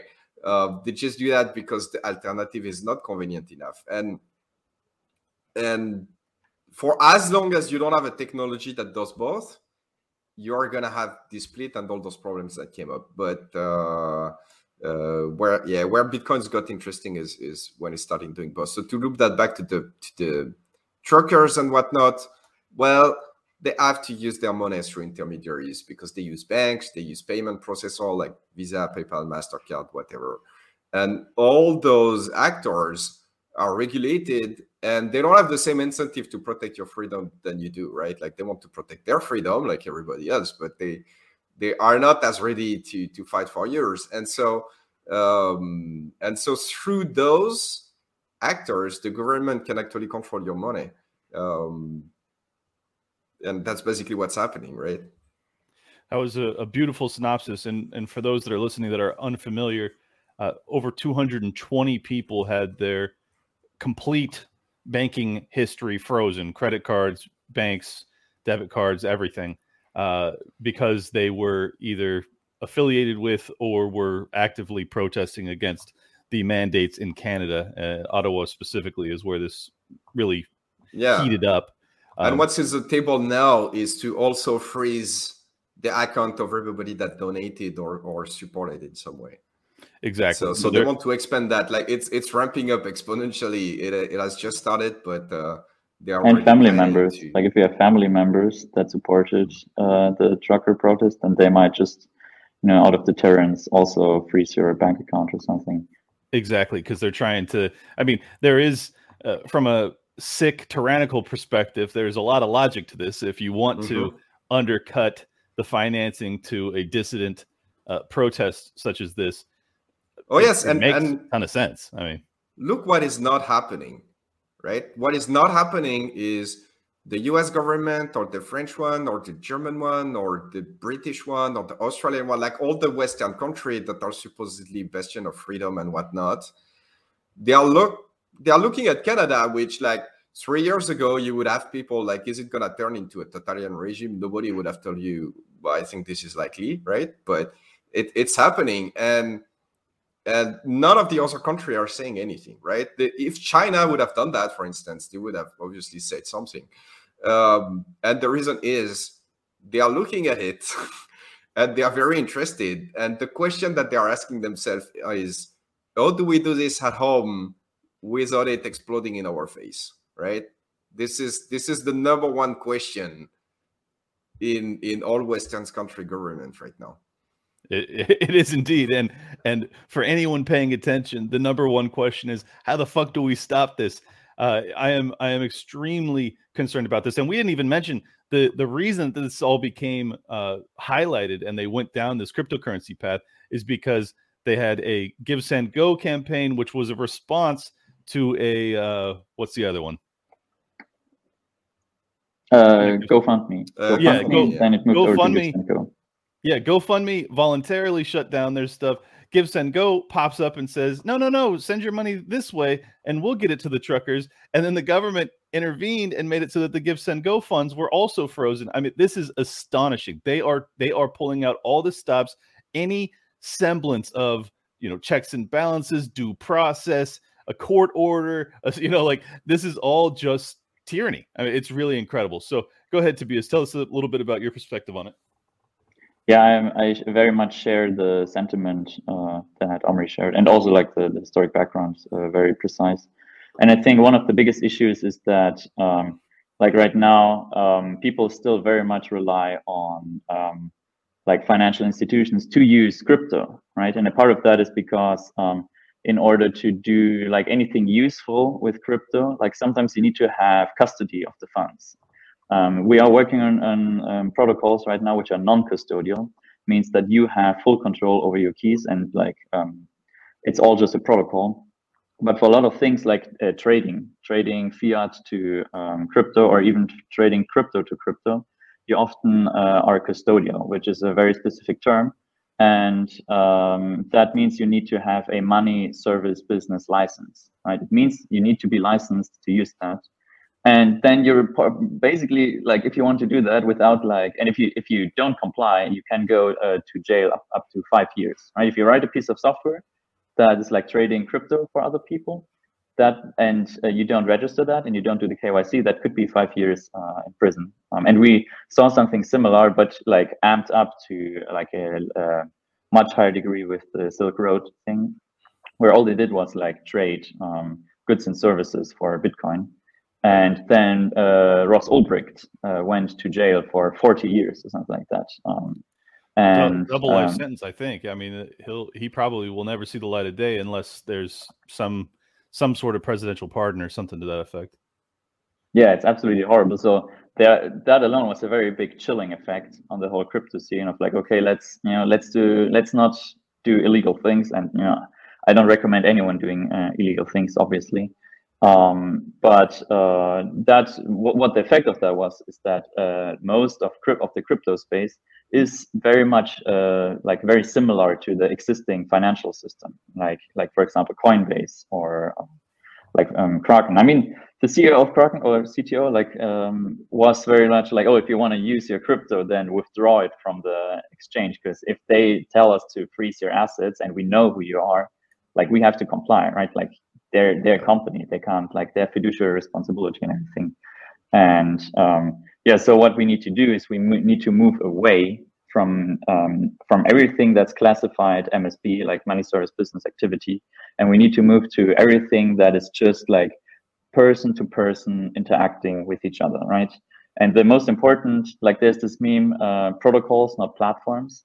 Basically, what that means, we need to move away from uh, platforms like Coinbase, but also um, Send Go, I guess, right? Because they took custody and move over to everything being more of a protocol where we exchange data over the blockchain, exchange data um, directly uh, between each other. Can, can I jump in with the protocol versus platform stuff? Because I, I, am not sure it's very clear to people what that means. To developer, it's going to be very clear, right? But to people, not that much. So um, a protocol is like a language um, that English computers, um, different computer system used to talk to each other, or or even people, right? Like we have a bunch of protocol. Like when when we meet in person, we're gonna say hello and and you know behave in a certain way, right? Like there is a certain protocol that we follow so that the, each other's behavior is is um, like we can understand it and and and make sense of it, right? Um, so so an example of a protocol that people use to talk to each other on the internet would be emails right? Like almost everybody used email or or or the web when you open you know chrome or firefox or whatever you use brave maybe um, and and you go to some web pages uh, this is a, this is a protocol right? And anyone can open the mail services anyone can uh, have an email address anyone can create a new website uh, right? That's that's how it is right but on the other hand, you have platform. An example of a platform would be uh, Facebook, for instance, or, or Twitter, um, where there is not some set of rules that you can apply and interact with everybody else on Twitter. You need to connect to some entity that is called Twitter as well, right? That that manage everything for everybody. So there is some degree of convenience that come with that, right? Because the whole business is handled by a company and and they make a profit in in in, in doing so, right? But they also provide a lot of convenience. Um, the flip side of that is that if someone goes to Twitter and say, "Hey, you need to shut down Donald Trump's account," well, they're gonna do it.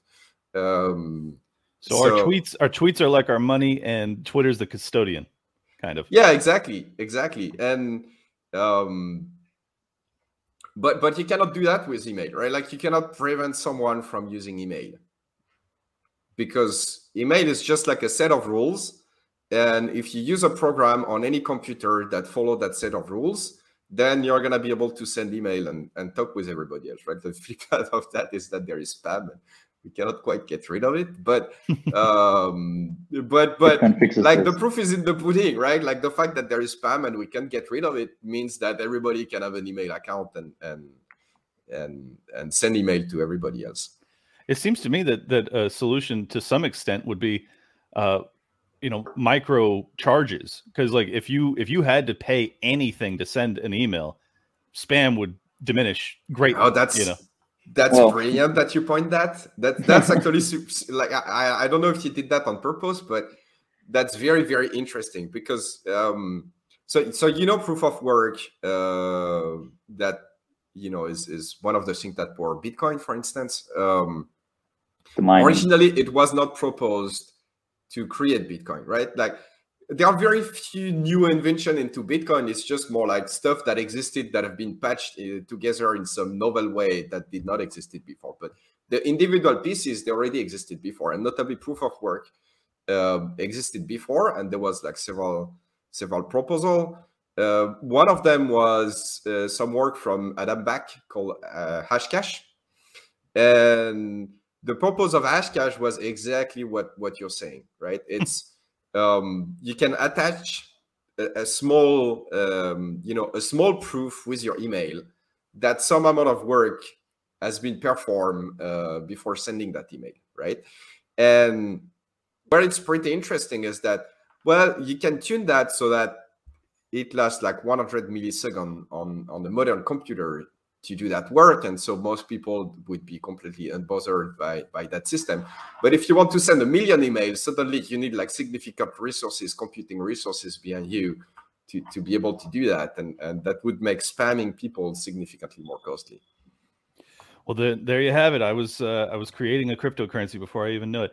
Um, no i mean that that it just makes sense. Uh, if you put any sort of financial cost on on activity then it can diminish useless activity, which is spam for the most part. So, um, anyways, go ahead, Tobias, uh, hop in there. Tell, yeah, us, tell us what you think. Yeah. Anyway, that's uh, like to to get back to that. That's actually what I'm working on right now. Like we're going full circle now. So originally, uh, Bitcoin was just about peer-to-peer cash, but now with Stamp, because a, a, lot of the we have a lot of issues with uh, messaging. So if we um, like we, we I, I, recently saw that Germany now forced Telegram, which is not based in Germany at all. I think it's based in Dubai or something. They were now finally able to force uh, the deletion of a, a bunch of uh, like uh, Telegram groups on Telegram, and like they were very reluctantly doing that, but um, they were forced. They were uh, like uh, they they were facing very they're facing very serious uh, fines, so they complied but that is because that again is a platform. And same with whatsapp same with like all these um, uh, and, and signal might be might be in that boat um, soon as well where they just ask like hey can you please like you need to provide all the data that you can possibly get um, yeah the, the thing is um, it doesn't matter how well intentioned those platforms are right? Because like if we take signal for instance there is evidently a lot of proof that those guys are very serious and take privacy seriously and and are you know they are amongst the good guy at least for now right? And and you know there there are strong evidence of that.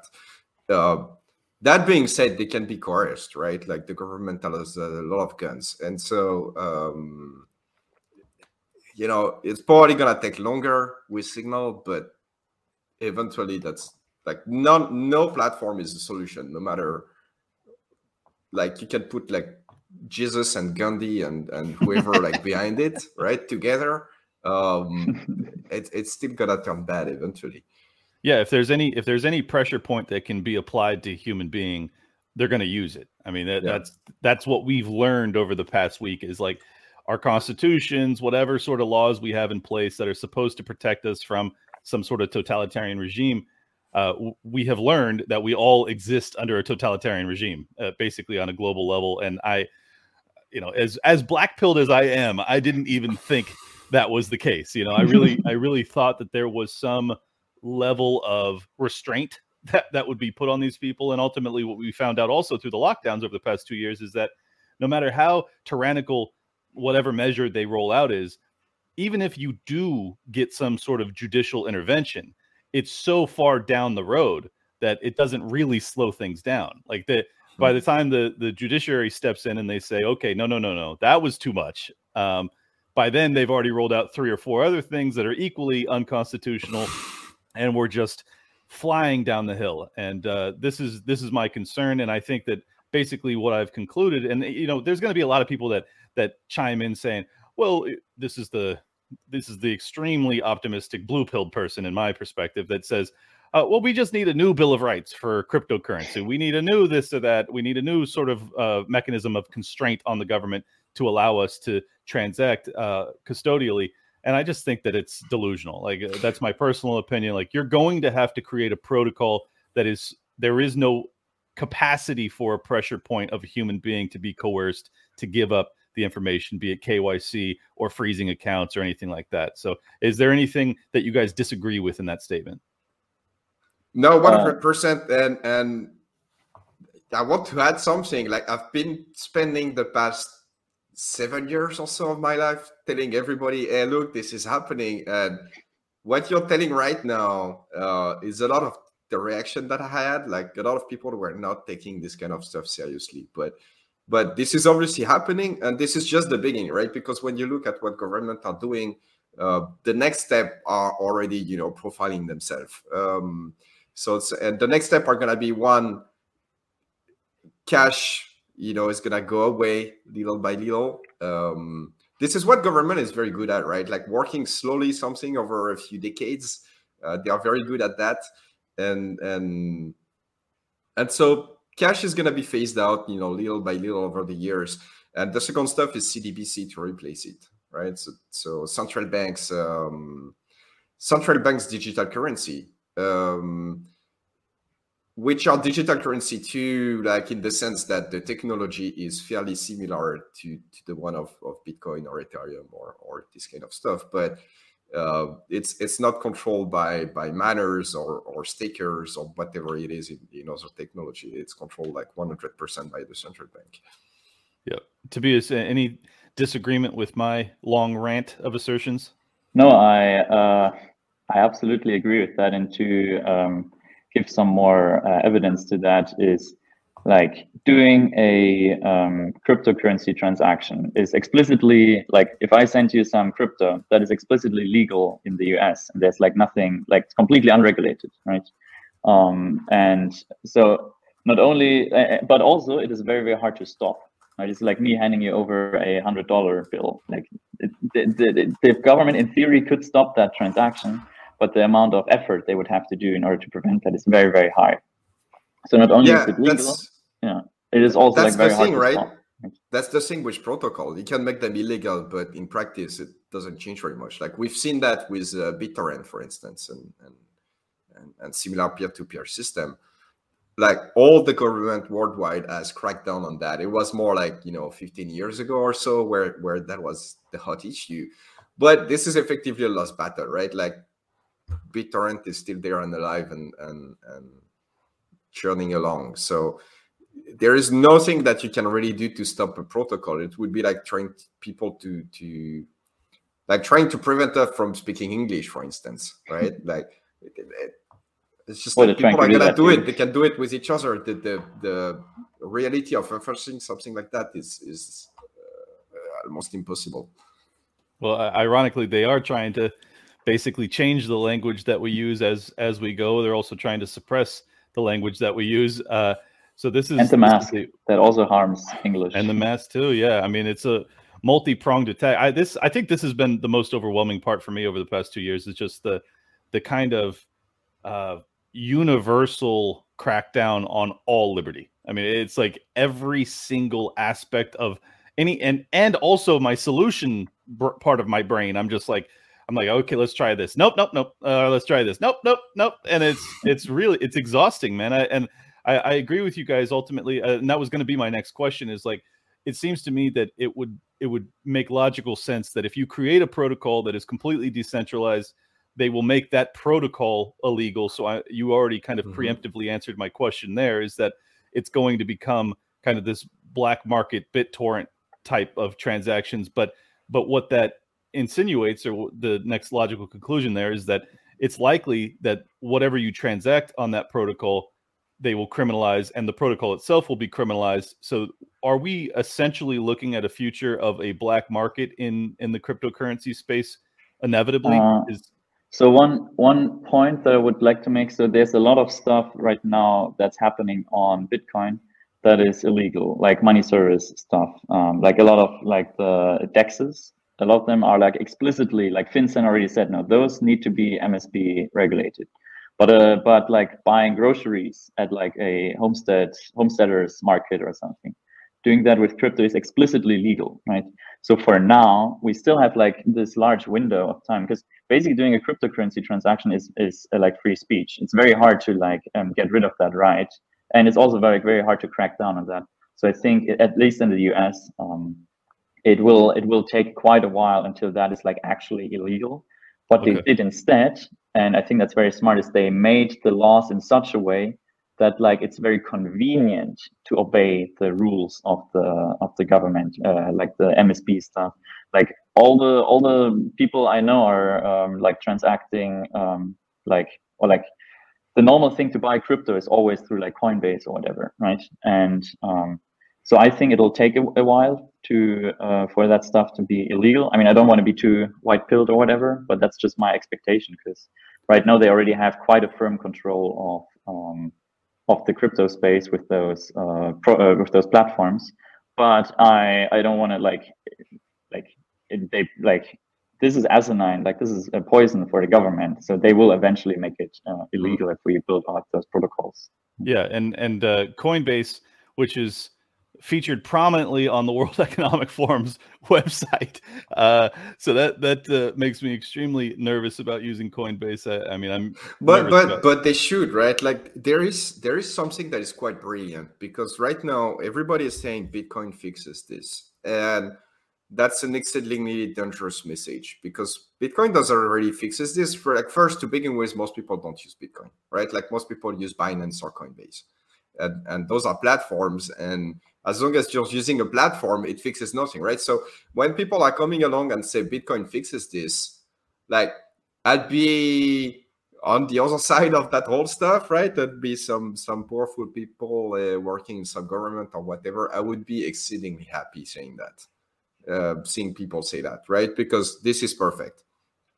And but but besides that, then the question is that can you use Bitcoin without those intermediaries? And uh, right now, this is not very realistic because of, of scaling issues, right? And Ethereum would be would be the same. Um, those technology that don't scale well enough, like if like even if the whole uh, Freedom Convoy uh, thing in Canada started to use either Bitcoin or Ethereum, the extra, you know, the extra load on those network would send the fees up to like several hundreds of dollars per transaction uh, uh, almost immediately, right? Oh, and, oh, like like Ethereum.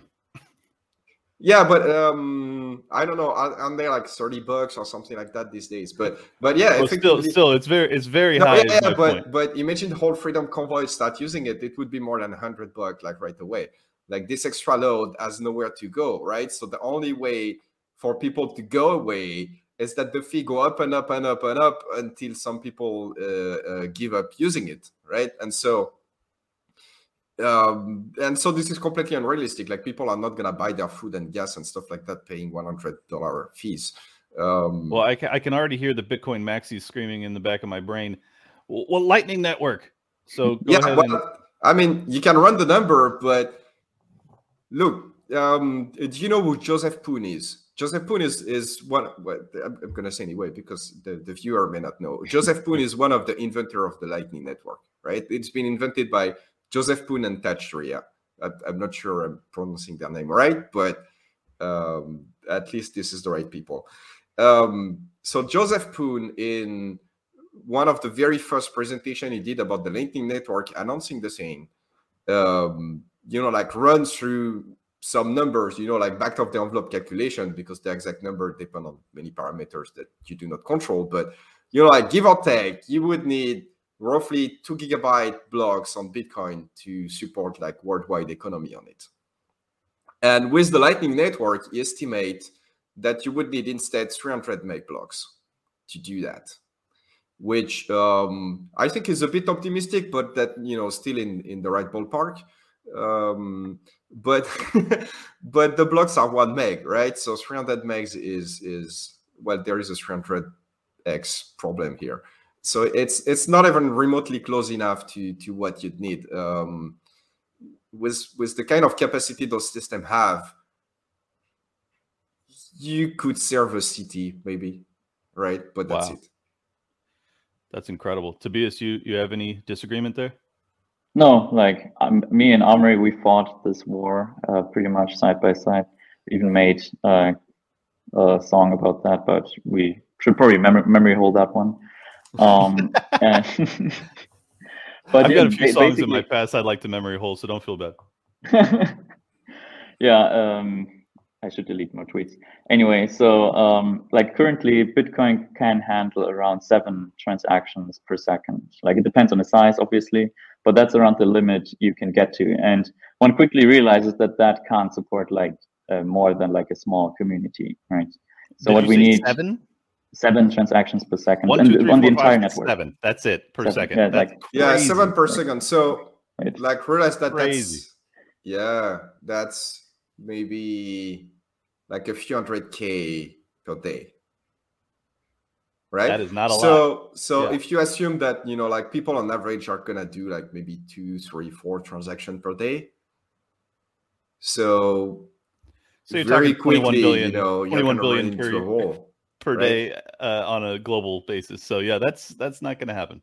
yeah that's not going to happen right so so what's happening right now is that all those new people that are joining crypto they have to use intermediary Right. it, it's not like they do because convenience because you know they are newbies and they don't know all your key all your coins and and whatnot like literally it would not be possible if everybody was using the protocol itself people have to go through intermediaries because now a bunch of people are trading on Coinbase or Binance or whatever, and then there is one big settlement transaction between Coinbase and Binance uh, at the end of the day, and now all those you know transactions they are just one transaction. Well, that that makes sense completely. What? Why is it that the Bitcoin And, maxis? uh, this is exactly why banks exist in the first place. By the way, Of, of course, yeah. because like go back in time before we had like electronic means of communication and whatnot you are some kind of merchant in italy you are trading with people in egypt for instance you're gonna go back and forth and you're gonna trade you're like you're not gonna not gonna bring your gold back and forth right it's just not what you're gonna do because like first you may be robbed uh, but second, like it's heavy and and it's like cargo that you cannot transport instead of your gold. Like there are so many problems with it. Um, so so the bank is gonna you know like write you a letter effectively. Well, you know this guy has has so much gold in in his vault, and this paper is good to redeem the gold, like whatever. And the guy at the other end in Egypt is gonna do the same, right? And at some point, everybody settled the paper. And the two banks they talk to each other and they are like, okay, we need to send that much gold to from from here to there and and now there is like just one shipment even though there have been many trade between many people that happened during during that whole duration this is this is how banks came to be in the first place Yeah. Well, it makes sense. I mean, it's a, it's obviously a, a market need, and it's going to be filled by someone, and and if it's filled by someone successfully enough, they're going to get big enough that the government gets involved, and then you have central banks. So, uh, I think that that's that's kind of uh, the breakdown of the last thousand years of history, uh, very very very rapidly. But Um, I, I, need to get you guys to devil's advocate here because I uh, because I didn't have a Bitcoin maxi on to to counter any of this stuff. Uh, tell me tell me what they would say in response to this this critique. Uh, for the most part, Bitcoin maxi don't think that uh, um, transactions, you know, like medium of exchange for for cryptocurrency is very important. They don't value that very much. Uh, to the contrary, they value the property that uh, you know the, the supply is is extremely fixed and all of that. Right. And you know, I, I have no problem with that, but that doesn't solve the problem of the truckers, right? Because because like it's like, oh, I don't have bank account, I cannot buy food anymore. Well, you can hold Bitcoin and you're gonna make money doing so. Well, well, that's good, but I, need, but I, I don't gas. have food. I need gas and food, right? So um so i don't think there is anything particularly wrong with that if they value that you know like this is this is the market and all and it seems like a lot of people are valuing that so that's that's all well and good but that doesn't solve the problem uh, that the canadian trucker are, are facing right now. Okay. Well i think i think that's a fair synopsis and i'm sure they'll still be upset with it but neither here nor there. Um, so what what do we do here? I mean uh, well let's let's get into the one more aspect of the problem is that um, I, and I, I, watched the video that you guys uh, put out about a week ago, where you talk about how much of the the science or the the programming behind uh, what you were proposing in terms of increasing block size. Uh, this is all layman's terms, so you guys can correct me wherever I'm mm-hmm. wrong. But increasing block size to to allow for uh, you know the crypto space to essentially replace cash or daily transactions, so that you could actually use the shit as opposed to just using it as a store of value. Uh, they it's it's been shot down by the max Bitcoin maximalist community. However, we are now seeing it rolled out in full in the CBDC. CBDC being the central bank digital currency. I know you took some uh, I don't know some solace in the fact that it was proof of your ideas essentially, uh, but but having it having it used by uh, in my perspective our enemy is not ideal. So um, go ahead and fill in the blanks there. Either of you can hop in.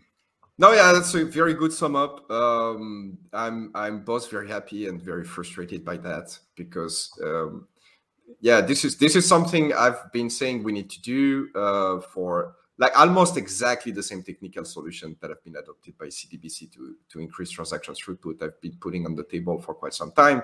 This is why I got involved in crypto in the first place, right? Because in the beginning, there were question of security and cryptography and whatnot, and that's not really my expertise. Um, so I was like, you know, I, I was following very closely, but I was not super involved. But when the problem were more about scaling and stuff like that, I was like, okay, I, I used to work at Facebook. I have a few ideas how to build large scale system and what are the the you know the architectures that are to work or not so so i need to get involved and i put various stuff on the table and i i encountered like tremendous pushback um, but but not just from the maxis um, the, the maxis are part of it but but then you know when forking bch it became very clear that many people in bch were also very ideologically driven and and and and not in the good way, right? Uh, and and and so and so they were like like you need to increase the the block size and then do nothing else, and and it's gonna all magically work, right? And it's like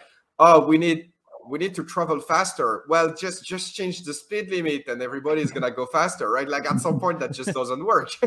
Right, at some point you need faster cars and and and you know different infrastructure and whatnot right? Like it's not just it's not just changing the speed limit that's gonna make everybody travel faster magically and safely suddenly, right?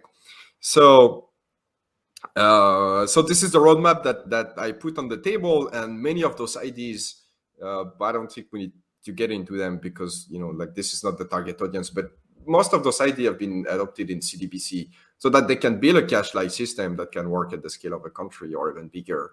Well, um, I, I, um, don't. I don't want you to go too much in the details in terms of the programming, simply because it'll be above my head, but as well as most of my audience.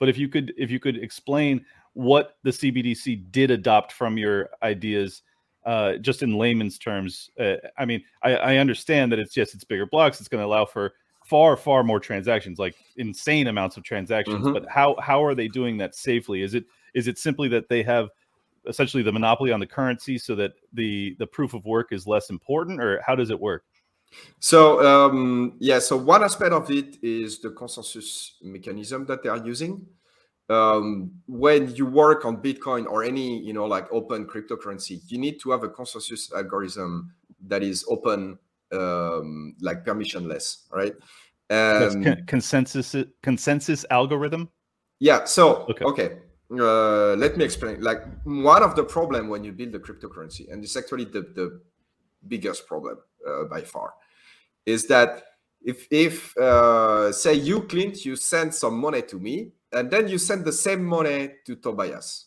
right? Like you create a transaction that send the money to me, and you create another transaction that send the same money to Tobias.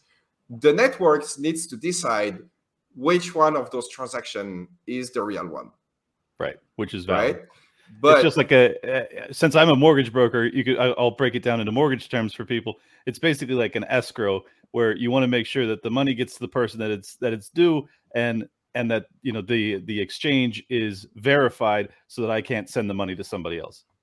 Yeah, and so the problem is is that your transaction doesn't you know propagate itself on the network instantly, right? It, it's sent to one node and this node verify the transaction and send it to other node, right? So if you send one transaction to one node and one transaction to another node, then depending on all the both transaction propagate, some nodes are gonna think, oh, he sent the money to Amaury and some nodes are gonna think, oh, he sent the money to Tobias because they've seen the, the, the, transaction to Tobias first, and then they see the transaction to me, and they're like, no, this is not valid. You already sent that money to Tobias. Gotcha. And the other node are gonna decide the opposite because they received the, the other transaction first.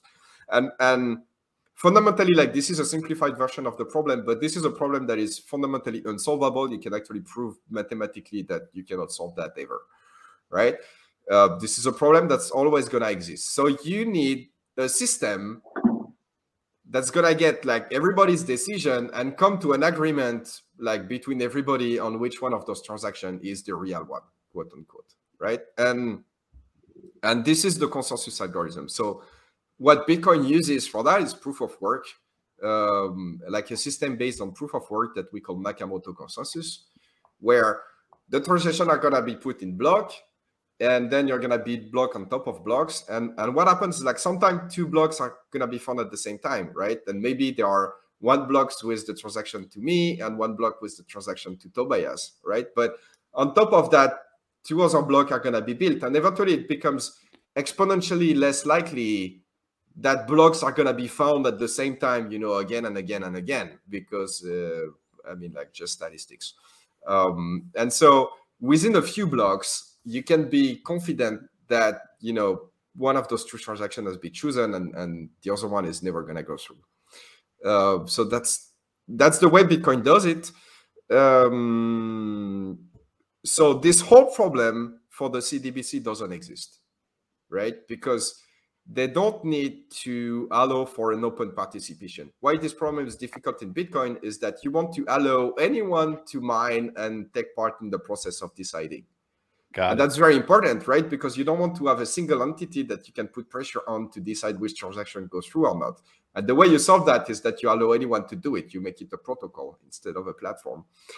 Uh, CDBC doesn't have that problem, so they use a consensus algorithm that is called Raft. But that's like that's very old technology that exists from way before uh, bitcoins or any of that. That's like well understood. That that's a consensus algorithm that is very fast the problem is that it's not permissionless. Like you need to know the whole set of participants to okay. to participate. Only the Federal Reserve can do it, basically. So, so the Federal Reserve is gonna set like a couple of data center for redundancy, and they're gonna run this consensus algorithm between the data center, and that's it, right? So, so this part of the problem is easier to solve for them by design, but that doesn't explain how you can verify and and and process like a, a gajillion transaction that just explain okay you can agree on them. Um, and and the way you can process a gajillion transaction is by actually like changing the, the transaction format slightly but not by very much so that it has um, so there's a couple of property that are um, well it's sharding and parallelization right? Those are the yeah. two things you need to do. Yeah so so you need to be able to process the transaction in some way that you can shard that processing which means you're gonna have like several computers. Like so, if you have a, a, a one gigabyte block, for instance, and you process that with just one computer, it's gonna take forever for the computer to verify the block, right? But if you have a hundred computer that verify each of them one percent of the block, then it's gonna be very quick, Right. right? That's the basic idea, right? And and to be able to do that, the verification process needs to have certain properties, right? It needs like you need literally you need to be able to check it into small blocks uh, of work set into different computer and each computer come back to you and say oh uh, this is good or this is no good right Mhm. you want to be able to do that and there are simply some rules that exist in bitcoin right now that prevent you to do that um, and, and probably the, the biggest one is the fact that the blocks need to be topologically ordered which is like a big word to say the transaction needs to be in chronological order in the block. So if if you clint send money to me and i send that money back to tobias the transaction where you send the money to me needs to appear in the block before the transaction where i send the money back to tobias. Mhm. otherwise the block is not going to verify. And intuitively you know that would make sense that it's easier to verify the block in that way. But that means that possibly every transaction depend on each other in the block Hmm. right like the order of the transaction in the block and so the order in which you process them become important Right. and because the order in which you process them becomes important you need to process them one by one Right. you cannot send like a small chunk of transaction to a set of computer and each of them they verify theirs and they come back to you because they depend on the work that is done on the transaction before Um, so that's one of the change uh, that actually I was able to make on on both bch and ecash uh, there are a couple of other changes that that you need to make but the thing is it's quite amazing because there are not so many changes that you actually need to make um, to bitcoin Wait, wait, so just so I understand, were you able to change the chronological nature of Yeah. BCH? yeah You were. That, was- that was a war, by the way. There was a war about that. Yeah, there was a war. The BSV fork happened over this, right? Like the BSV guys, they were like, we just want to have like huge block and change nothing else, right? um, So so how are you able to change the chronological order of it without it being rife with, you know, fraudulent transactions? oh, so you just process the block a bit differently. So the way you process it is that you go over the whole block twice. So that's the, the downside is that you need to go over the whole block twice. Yeah. But the flip side is that you can go in any order that you want, right? So that you can split that workload between as many machines as you want. So Got you. Okay. well, first you sense. go over all the outputs of all the transaction and and you collect them into into a set of outputs that have been created by the block and then you go over all the inputs and you look into that set that you just created and the utxo set and you see if if they exist in there and if they have been spent twice right? Okay. and That- if that they exist in there and they have not been spent twice then the set is good and everything that remain in the set of put that you had before you can uh, you can add that to the utxo set. And and I I take it that that's many multiples faster than having a chronological uh, we actually have data on that. Um, um, actually it's slightly slower but not by much Oh, it's but it's, Interesting.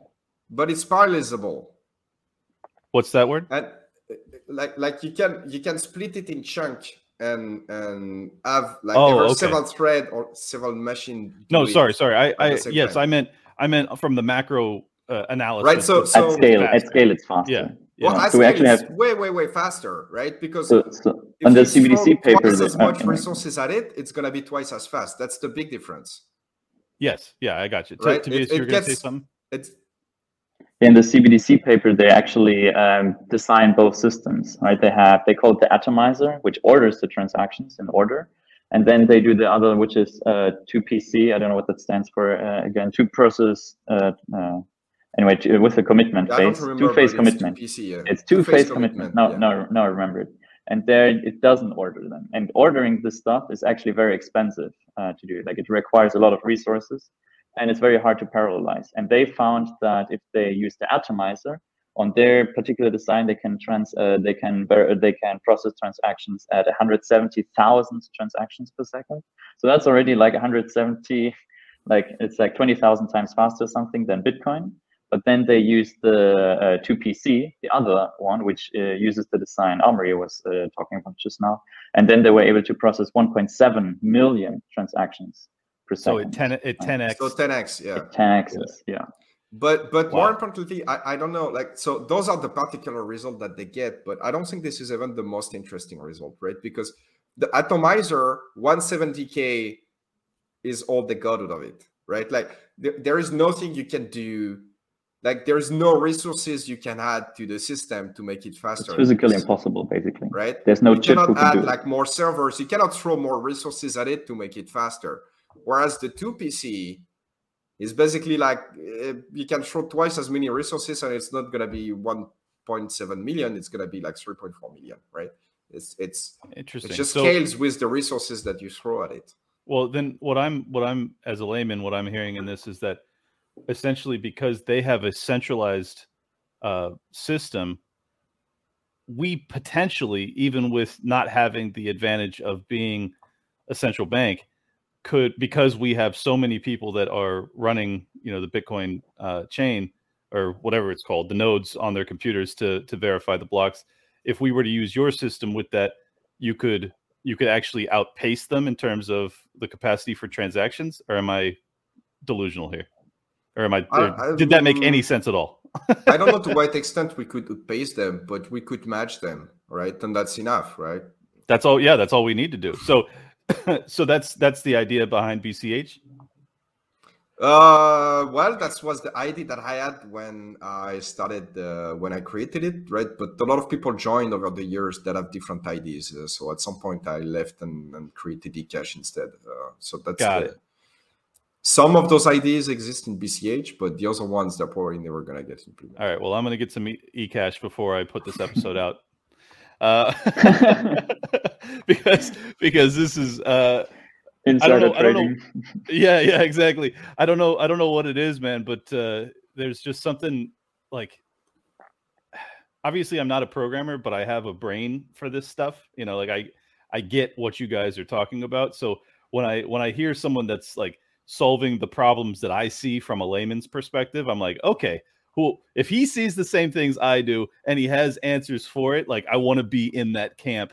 Um so anyways I, i'll i'll leave yeah well this is where i become a bit frustrated with the liberty movement uh, i have to say um, because of all the opposition I, I faced like like hold the maxi they were like horrified by those ideas um, but but even within the bch ecosystem it's like look we have a technically sound plan to you know, like tweak bitcoin a bit and make it high throughput and we don't need to change that many things and even that was uh, exceedingly controversial um, and, and Another as a- war is fought on that actually. Like, yeah there's yeah yeah and and So is your frustration the ideological rig- rigidity? yeah because at the end of the day right like the CBDC did not um you know tie down themselves with all that bullshit right and so at the end of the day we kind of lost seven years Yeah.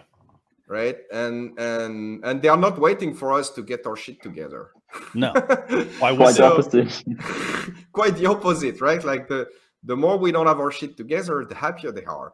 And and this whole block size debate, for instance, was like a huge waste of time for everybody involved. We can build that system and continue with a small block Bitcoin uh, on the side of it, and everybody builds their stuff and and uh, and it's all good, right? But instead of that, we get a bunch of mudslinging uh, between everybody involved, and and the result of that is that now we have mostly Bitcoin. We don't have a big block Bitcoin alternative, and even Bitcoin doesn't really solve the problem that we want to solve anymore, right? So um, it's it's exceedingly disappointing. I think that the big like the big victor of the scaling debate is is the central bank. Which is exactly what the entire cryptocurrency space was set out to, you know, circumvent, and it's devastating. Uh, so what? And what not is- only that, it's even worse. Just, so, sorry to interrupt. They not only did the maximalists like delay the development of this uh, technology on Bitcoin, they then went ahead and developed it for the uh, Boston Fed instead, right? They went not doing it on Bitcoin, and then they just did it on uh, BTC, uh, on on the uh, CBDC instead, right? Yes. Which is and, and what you're saying, what just you're makes saying it more there, frustrating. I, I I know this because I watched your video, but someone that was a Bitcoin maxi was the one that went in and actually worked for the the central banks to create this. Is that correct? Yes and no, I'd say. Like, I, I don't think it's super fair to to point Cory Fields as a as a Bitcoin maxi. Um, he, he never was. Like he always has been like very uh, very retracted from that whole debate, focusing on technical matters. So I don't think it's quite fair to qualify him as a as. Well, there's also. James Lovejoy, um, and like you know, Honestly, like I, uh, I, a I'm not. I'm not even interested in, in dragging these guys individually, but I, I would say that whoever it was, because I don't even care about who it was, uh, I don't understand how you are involved in this process. Because, like, if you're if you're a true believer, how can you then turn and and deliver this idea set, this technology? Because look, I, I- I kind of understand. I don't know if it's just the motivation of those guys or not, but say you are a good engineer, you are technically competent, you understand how to scale this stuff, you are interested by working on those technical problems, right? Because they are interesting technical problems to solve. Well, on one hand, you have the crypto community, and you know you're gonna deal with a ton of bullshit effectively, you know, if you want to work on those stuff. And, and I'm probably the best person in the world to tell you about that because because this is what I did. Um, or you can go work with the CBDC and and focus on those problems without all the bullshit that come with it. And well, I can I can respect. you the- know what? Um, the desire to to have a uh, you know a benefactor that'll fund you and not have any of the the mudslinging but the if the desire is just to to be able to problem solve you didn't solve the problem now the C, now the cbdc is is well, out you there solved the problem just for a different guy, right? Yeah, well right but not, well, not for us. us, you didn't solve the problem because we don't really like uh, the, the the end result being uh, so much power given to the central bank, right? But brother if, it, if you're not ideologically in that direction, I think you're making a mistake. But at the same time, if you are in it for the technology, like most people say they are, but almost everybody is not. but if you're actually in it for the technology, then that's uh, that's a choice that makes a lot of sense because you can work on the technology and push it forward and discover a new way of doing things uh, or validate that you know ideas of how to scale things actually work. that's true Um, is there is there any value in this having happened i mean it, it seems to me that obviously it kind of proves your ideas to an extent and and is there any advantage in kind of taking their their work and then using it for the the liberty space? So I, th- I think there are, there is a couple of advantages. Um, one is that effectively, like some of the work that they do, we can uh, we can take from, and um, notably, like one of the change that is not difficult technically, but that is is difficult to deploy, is a few changes to the transaction format that needs to happen uh, so that they can be processed in, in a way that is more efficient. And those changes they are very difficult to make because they affect uh, wallets, right? And so all the wallets that support the chain, they are going to have to modify that code to you know change the transaction so that they work in such a way that uh, uh, the, the you know with the new transaction format. And so that's um, that's a very difficult change to make. But if they can deploy that system and people start, you know, making library for their transaction format and whatnot, we can probably piggyback on that. Um, uh, for for the adoption part of it, uh, it's it's probably a good point. But I think that the bigger point is a wake up call for the freedom loving community. well i right? woke up like i woke up big time this um, week and and this is why like i was not doing that many podcasts over the, the past year or so but recently I've, I've started doing them again because i think this is very important. And i think there is like there is a message here. Like here is what we've been trying to build over the past seven years.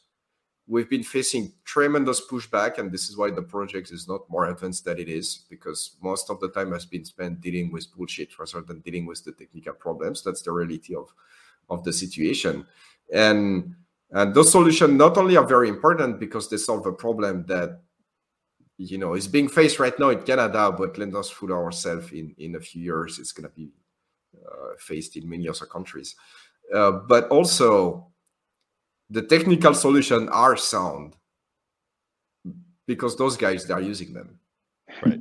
right they are there and they work and and well we could have been first but but no we can't anymore but we can still be second and that would be very good Yeah, well, not not just very good, but vital. like I, I really I view this. I'll be even more catastrophizing than you're being. I think that this is the fight. I mean, like this is everything because if oh yeah if you're not able to to finance dissident populist movements that are opposing tyrannical regimes, you're toast. Um, and this, uh, you know, and, and on top of that, it just this is this is how you want to live. Like I want to live this way. I want to be able to use money uh, in a decentralized fashion that can't be suppressed. That it- it's just like this is this is everything. This is the whole the whole idea behind uh, Bitcoin, as far as I have understood it ever since Oh, I no, learned yeah. about it 12 years ago. Pe- people don't realize how bad it can get right because let's say we we move that whole process a couple of steps forward no cbdc is deployed and widely used well first the banks are fucked they probably don't realize it yet but i would be a bank right now i would be paying close attention to this but but i think banks are, are just not like they don't have the right culture internally to to make that connection. But banks are in a very bad shape. But Well, I, people as well, because now there is an actor that can exclude you from money, Yes. Right? I And this is something that was never possible before. It's like, well, we don't like you, so now you cannot use money anymore. And think about the ramification of that. Like you cannot pay rent, you cannot buy food. Like it's it's horrible. You're gonna be relegated to be like a homeless person somewhere. And Yeah. and there is no other way around that. Like if you cannot use money, you're this is this is what uh, you know formerly Vin Armani now Ciprianus has been uh, kind of going off about for a couple years now is that like the digital gulag concept it's like they don't it, it will be a bloodless uh, totalitarian regime where they just they can starve you out you know they don't have to suppress you in such they don't need to starve you. means. You're just gonna starve. well right yeah Right? They don't exactly need to do anything. yeah they just like hit a button and I'm stop they're doing something, right? Clint because before they were anymore. processing your transaction, no, they are not anymore. They don't need to do anything. They just need to stop doing something, well, which is ideal, right? Like it doesn't cost anything to them. Of course. I mean, it's so it's so user friendly. They just hit a button. Clint Russell doesn't eat forever. Uh, so yeah, I'm I'm extremely nervous about this. I there is one big question I had that I wanted to ask you guys about. Uh, Tobias, you can hop in here too.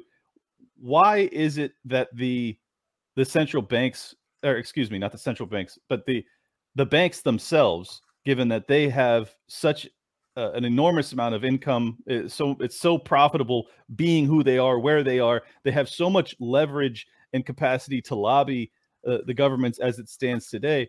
It's mystifying to me that they are allowing this to transpire. Like it, it seems as if it's it's going to eat their their lunch. Like it's going to break them.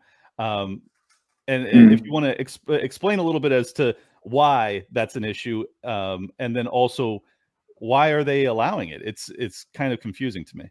It's bizarre to me too, and I think that's why we should be talking about this more, so people can leverage the Like maybe we can leverage the existing banks to like at least uh, slow this down a little bit, right? That maybe Yeah, maybe you can, right? Maybe you know someone in a bank, and maybe they can like um, go ahead there a little.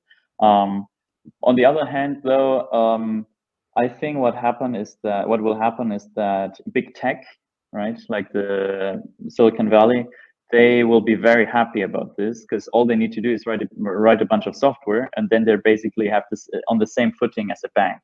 Like this, the what what the CBDC Well, not not did. on the same footing. They would surpass them, wouldn't they? Yeah, Silicon Valley is gonna destroy the banks with that. Yeah, yeah. evolution. Yeah. That's, Because that's what pretty what much is in it. this in the what is the Project Hamilton CBDC? It's more like a um, it's not a product it's more like a back end right it's like a core that you can build apps on top of right? Like you need to store like it's actually it's actually quite interesting like the um the back end of the cbdc it doesn't store any balances it doesn't store who owns this uh, who owns the coins um, and it doesn't store the serial numbers that you need. Like uh, you know if you have a dollar bill you have a serial number there.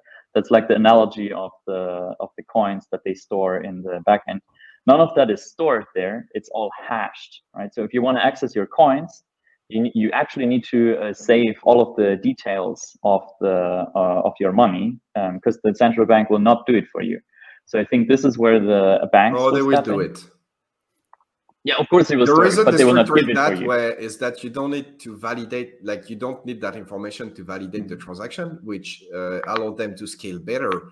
But they're gonna have that information somewhere in an archive server.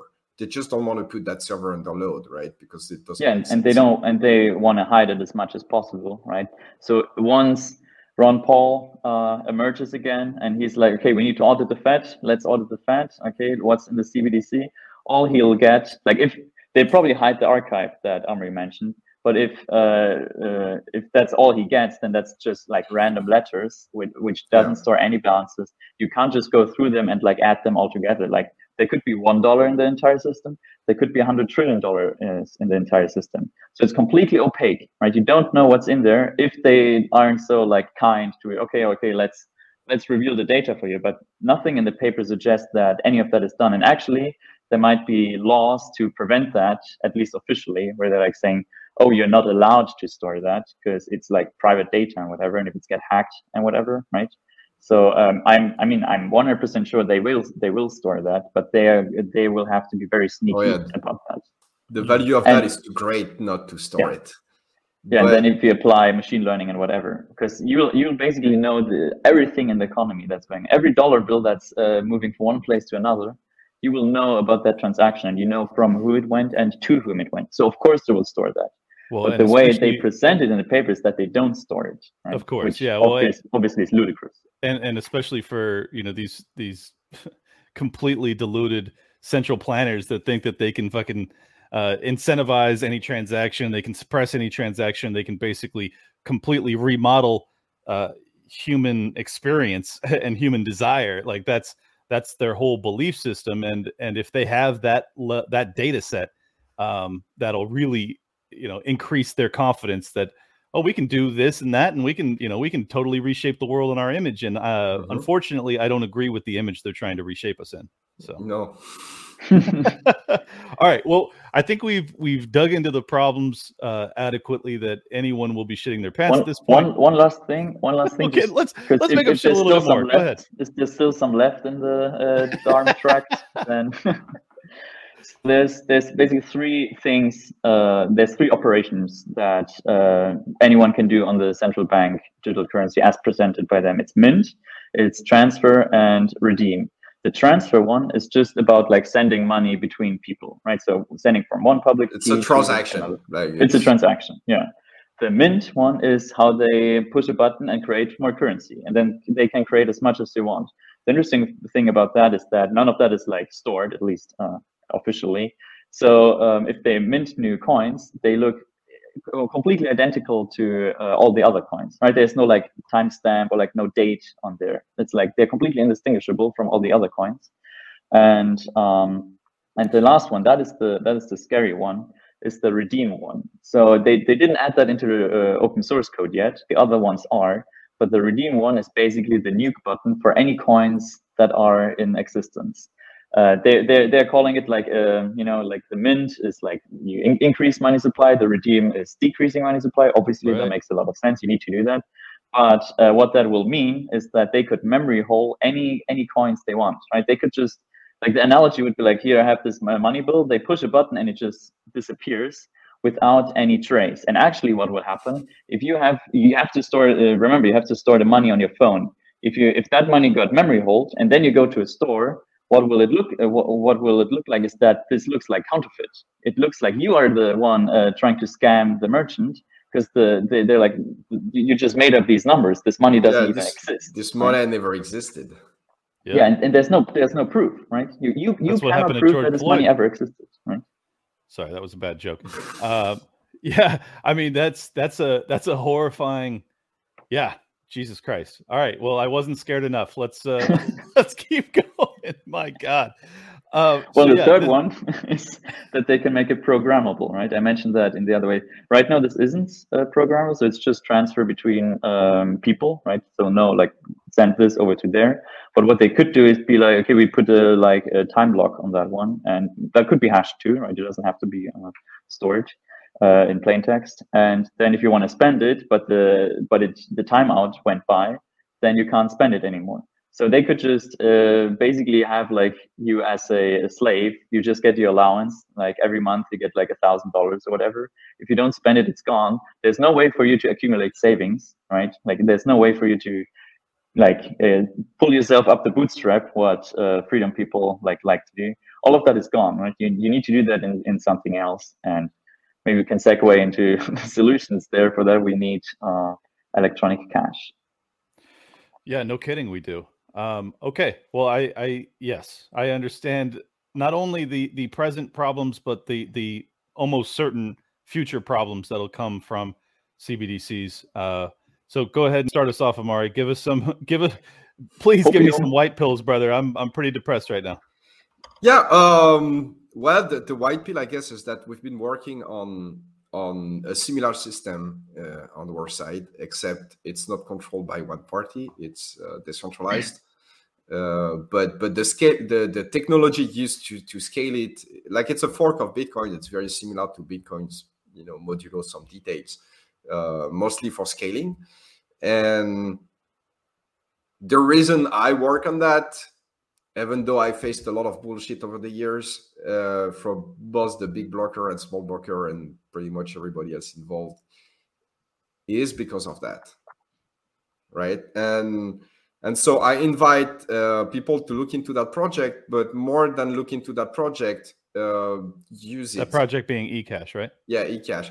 Uh, use it uh, because here is the deal: you can have the best solution, but if people you know wait until their bank account is locked to decide to use it well they have no money anymore right?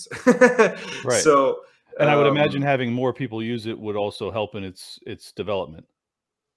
Yeah definitively right? But um but you need to but, use it like just you know like if, if you say well you know this is an interesting pro uh, this is an interesting project i'm gonna buy some uh, good. I would definitely be happy if you do that, but uh, that's not enough for a solution. You need to use it. Um, yep.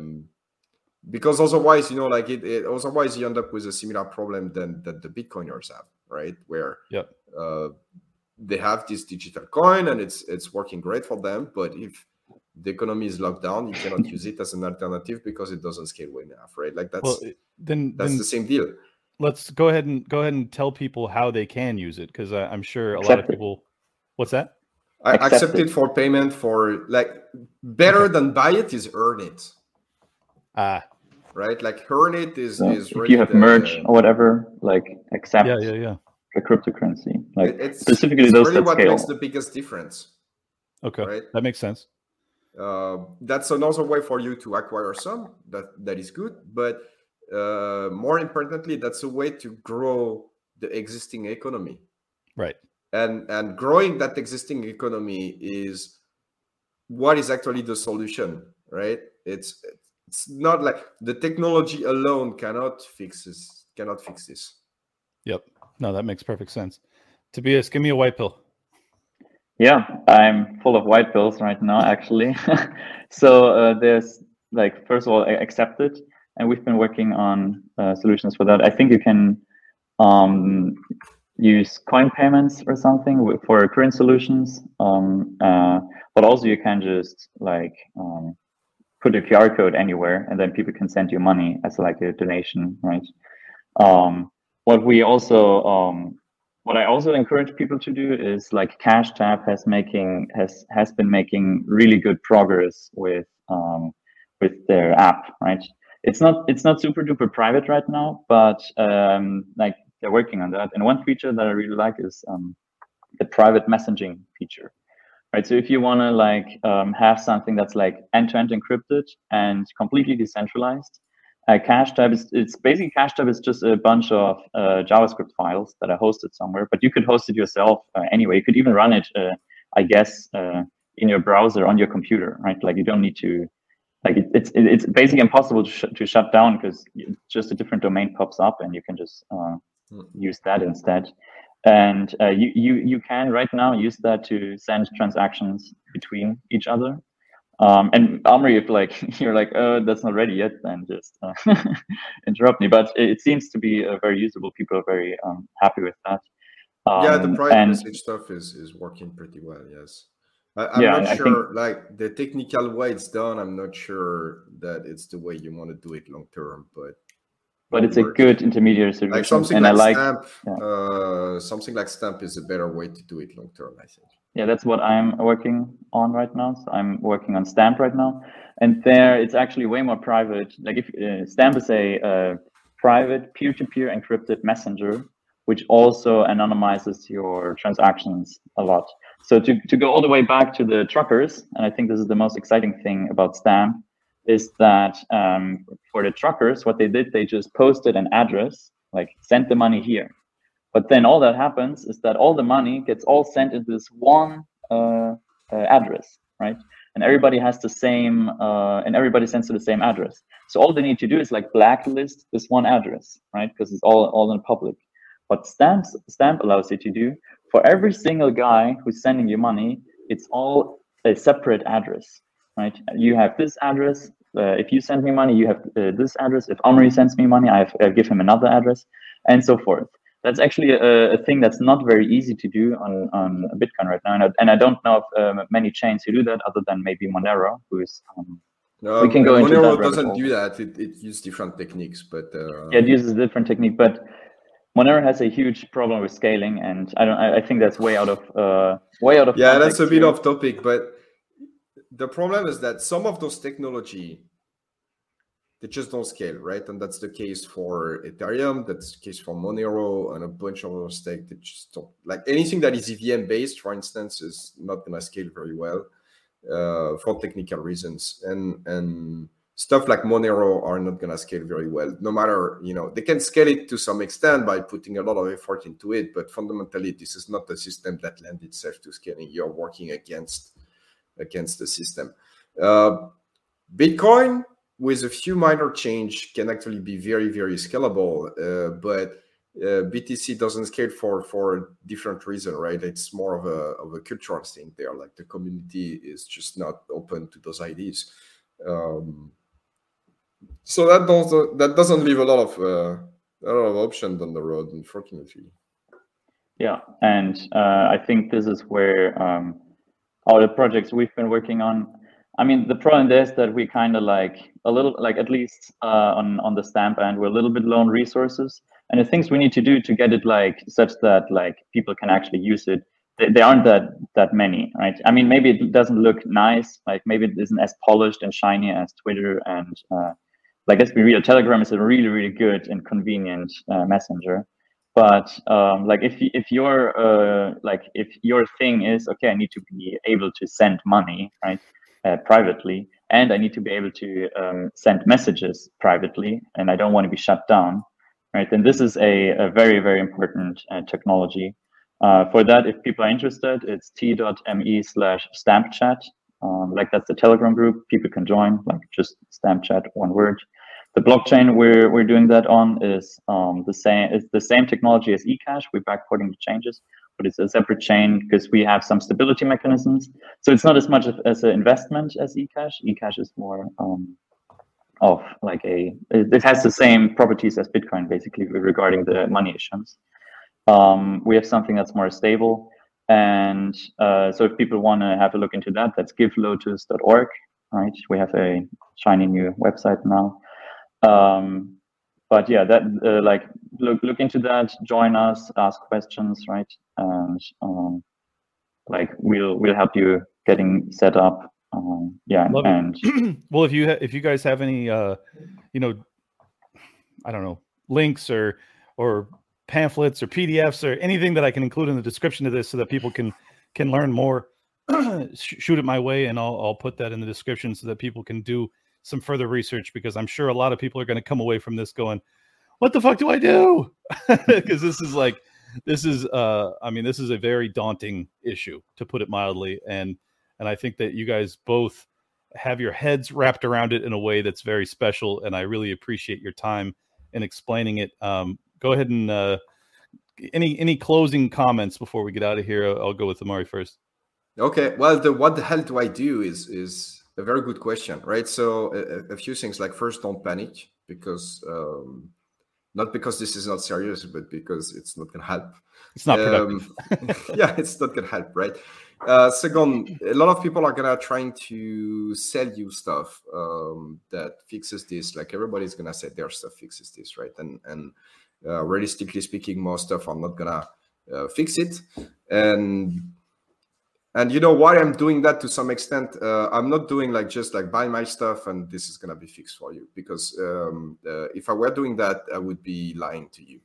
Um, you you need to do more than just buy some stuff and sit on it and think your problem is fixed. Um, you need to be involved with your community because at the end, this is what's going to matter. If you find yourself unbanked, you're going to need to have friends and family and whatever that can help you uh, because it's, it's going to be tough. Um, so, so you, you need to work on your network of people that are around you uh, in the age of like that sounds stupid because this is something you want to do but in the age of the internet we're connected to a bunch of people all over the world but are you connected to your neighbor think think about that because that's uh, very very important um, and and second stuff get interested in those technology uh, be it like uh, I, I, think Cash is a very good one. Obviously, I'm, I'm working on it, so so I do think so. Otherwise, I wouldn't be doing that, right? But um, go beyond just buying the stuff and and sitting on it because if you do that you are no closer to anything that that you were before um, you need to learn how to use it so that the day you find yourself without banking you know to use something else right uh, if you have the skill either technical skill but also um, just like commercial skill in general, right? Like, or if you run a company, you know, you can start accepting those for payments. And obviously, at the beginning, is going to be very small percentage of your sales, right? But uh, the, the important part into that is not to increase yourself by by 2x, right? It's to learn to use a technology that can serve your ass later, right? Um, and, and that's quite important, right? And then if you don't use it and if you don't grow that economy, then just having it is not going to be useful. Sure, makes sense. Right. So I really want to encourage people to to, to use it. Hmm. I love it. Yeah, like yeah, you Basically. don't need to buy a ton of it. Obviously, I'm very happy if you buy a ton of it, but buy some and use it for you. That's the most important uh, step that you can take. And you can awesome. use it like basically basically, I think what is cool is to like tell your friends and family about this technology. Right? Don't don't sell them on like, oh, buy this, because if it goes down, you basically burned all your social capital, right? But what you can do is like just give them like if, if they help you out or something, give them a token of, of appreciation, send them some eCash, send them some Lotus or whatever, and then like show them how, how how you can use it, how you can maybe use it to send a message back or something. Like with CashTab, you can do that, and um, and also like uh, as Amaury said, uh, learn about it, right?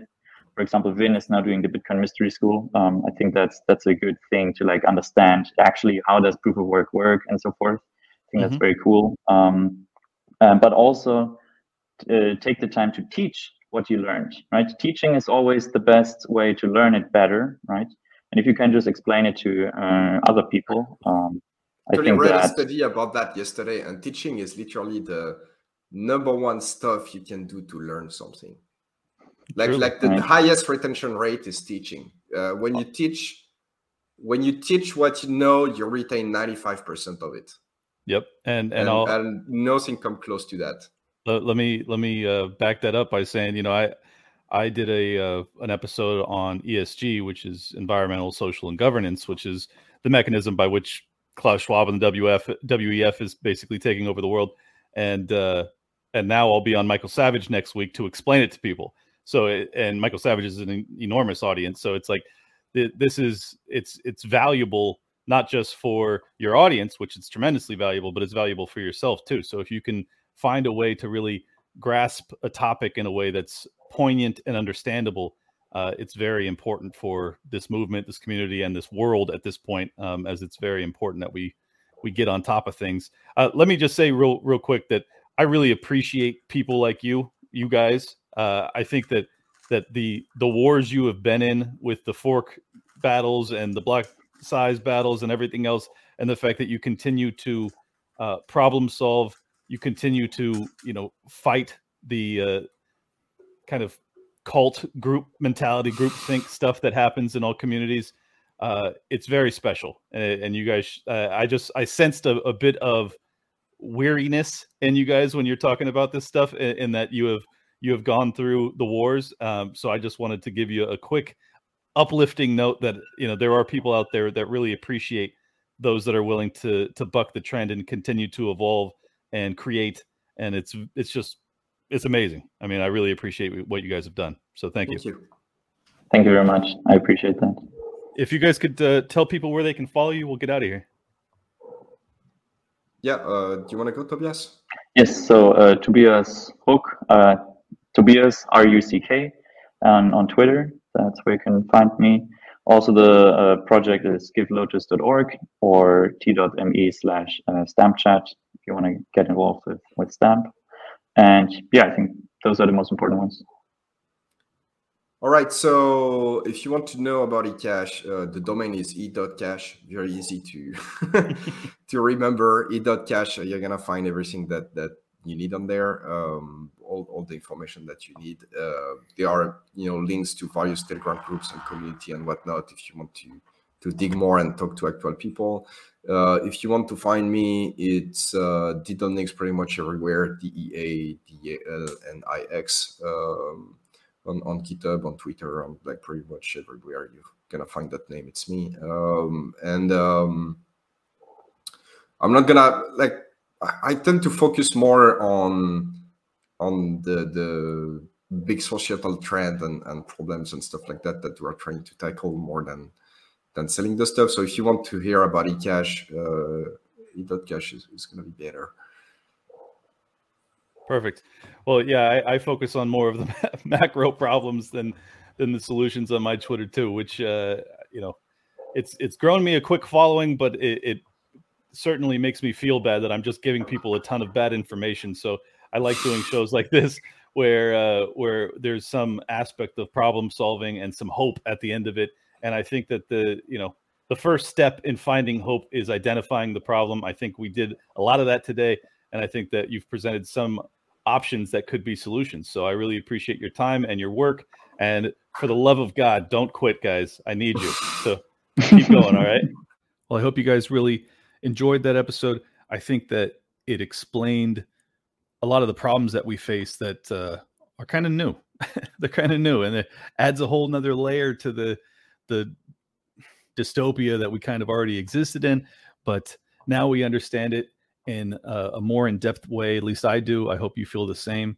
Uh, coming up next week after I get done. Oh, by the way, I'll be on stage talking live at the LP Florida convention with Dave Smith uh, on the same stage at the same time. It's going to be, I don't know, just amazing bucket list item. If you're near uh, Melbourne, Florida, come over and check us out.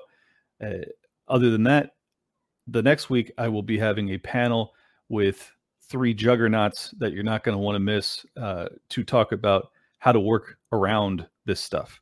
Uh, these guys are just brilliant. Again, I don't know why I keep getting such incredible guests. I guess as as more and more people tune in, I'm able to get more and more brilliant people to come on, and I'm so grateful because I feel like I'm I'm getting a you know master's degree in uh, technology, like the newest cutting edge technology, probably better than most colleges can offer. And uh, I hope that you feel the same way. If you feel that way, if you feel that you're getting value from the show, as I always say, feel no obligation. But if you want to support my work, go to libertylockdown.locals.com and become a supporting, subscribing member of our little community over there. Uh, it's where I do AMAs every month or two, and you're able to come on, ask me questions, and we can kind of break down some whatever whatever areas I'm missing when you're listening to the show. When you go, you're like, ah, oh, God, I wish you would ask that, or God, I really wish I could ask Clint this. Well, this is your opportunity. So become a become a member. It's free to sign up, or you can become a supporting subscribing member if you uh, want to come on the AMAs. Either way, I would love to see you over there. LibertyLockdown.locals.com. I will see you when I get back from the LP convention of Florida. Stay safe. One final note I just wanted to say, really appreciate the support. Uh, I've had some of my episodes that have gone, it appears they've gone kind of viral in, I don't know how, uh, but the audio downloads are outrageously high. And, it, and I'm guessing that means that some of them are being shared on really big platforms that I'm not even aware of because I don't see it happening all that often on Twitter. It does happen sometimes, but it really seems to be happening elsewhere, and I don't know where. so uh, I just wanted to encourage you guys to continue to share the show if you think that there's value in this, if you think that it will assist other people in waking up to what we're actually experiencing. Uh, that's the best way to get this message to people, and it also helps uh, as I have higher and higher download numbers. It means I can get bigger and bigger guests on, and that's just valuable. It's valuable because I think that there's a reason some of these people are big time, and and uh, whenever I get to speak to them, I learn a lot. You you learn a lot, and I feel like the community becomes bigger, stronger, uh, and basically makes me more hopeful. So, like, comment, and share the show. Just want to give a quick shout out to three more people that left five star reviews on Apple Podcasts. We got Corey Too Cool says five stars, great show, very entertaining. Thank you, Corey. We got the Screening Room 406 says five stars, great show. I love this show because I love freedom. You and me both, brother. And then we got Expert Novice who says honk honk. Must have listened to my trucker episode. That's great. Uh, since ESG scores are so nebulous, any company can be construed to be in violation of ESG. Therefore, ESG can be used to assassinate or control any company in the world. Yeah, exactly correct. You got it. You got it. And uh, that's what I do every couple shows. I will read off the five star reviews I get on Apple Podcasts. So if you are an Apple listener, please go over there and you leave a five star review. And if you write up a, a review, I will read it on the show. If you want to leave your social media handle, that'll get you some followers too, which is always fun. You can find your people that way, and it's just a good way to support the show.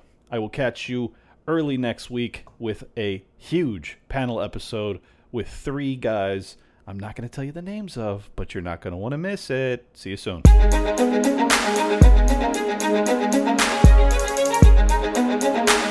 Big shout out to everybody that's been with me since Jump Street. Appreciate y'all.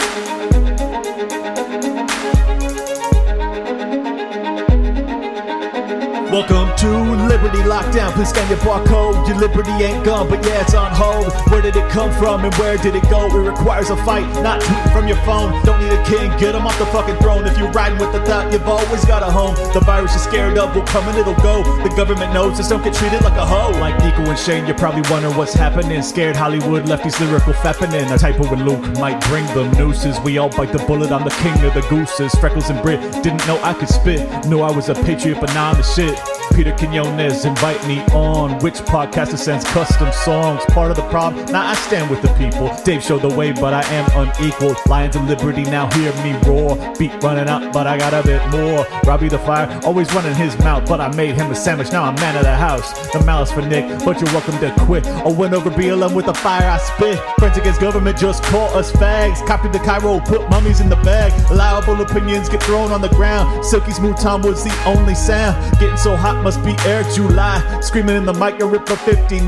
Miles to ratio that black guns matter. Now all these lefties got crazy small bladders. None of us wanted war, but we're ready. You know I be bopping and rock steady. Liberty lockdown, please scan your barcode. Your liberty ain't gone, but yeah, it's on hold. Where did it come from and where did it go? It requires a fight, not tweeting from your phone. Don't need a king, get him off the fucking throne. If you're riding with the thought, you've always got a home. The virus you're scared of will come and it'll go. The government knows this, don't get treated like a hoe.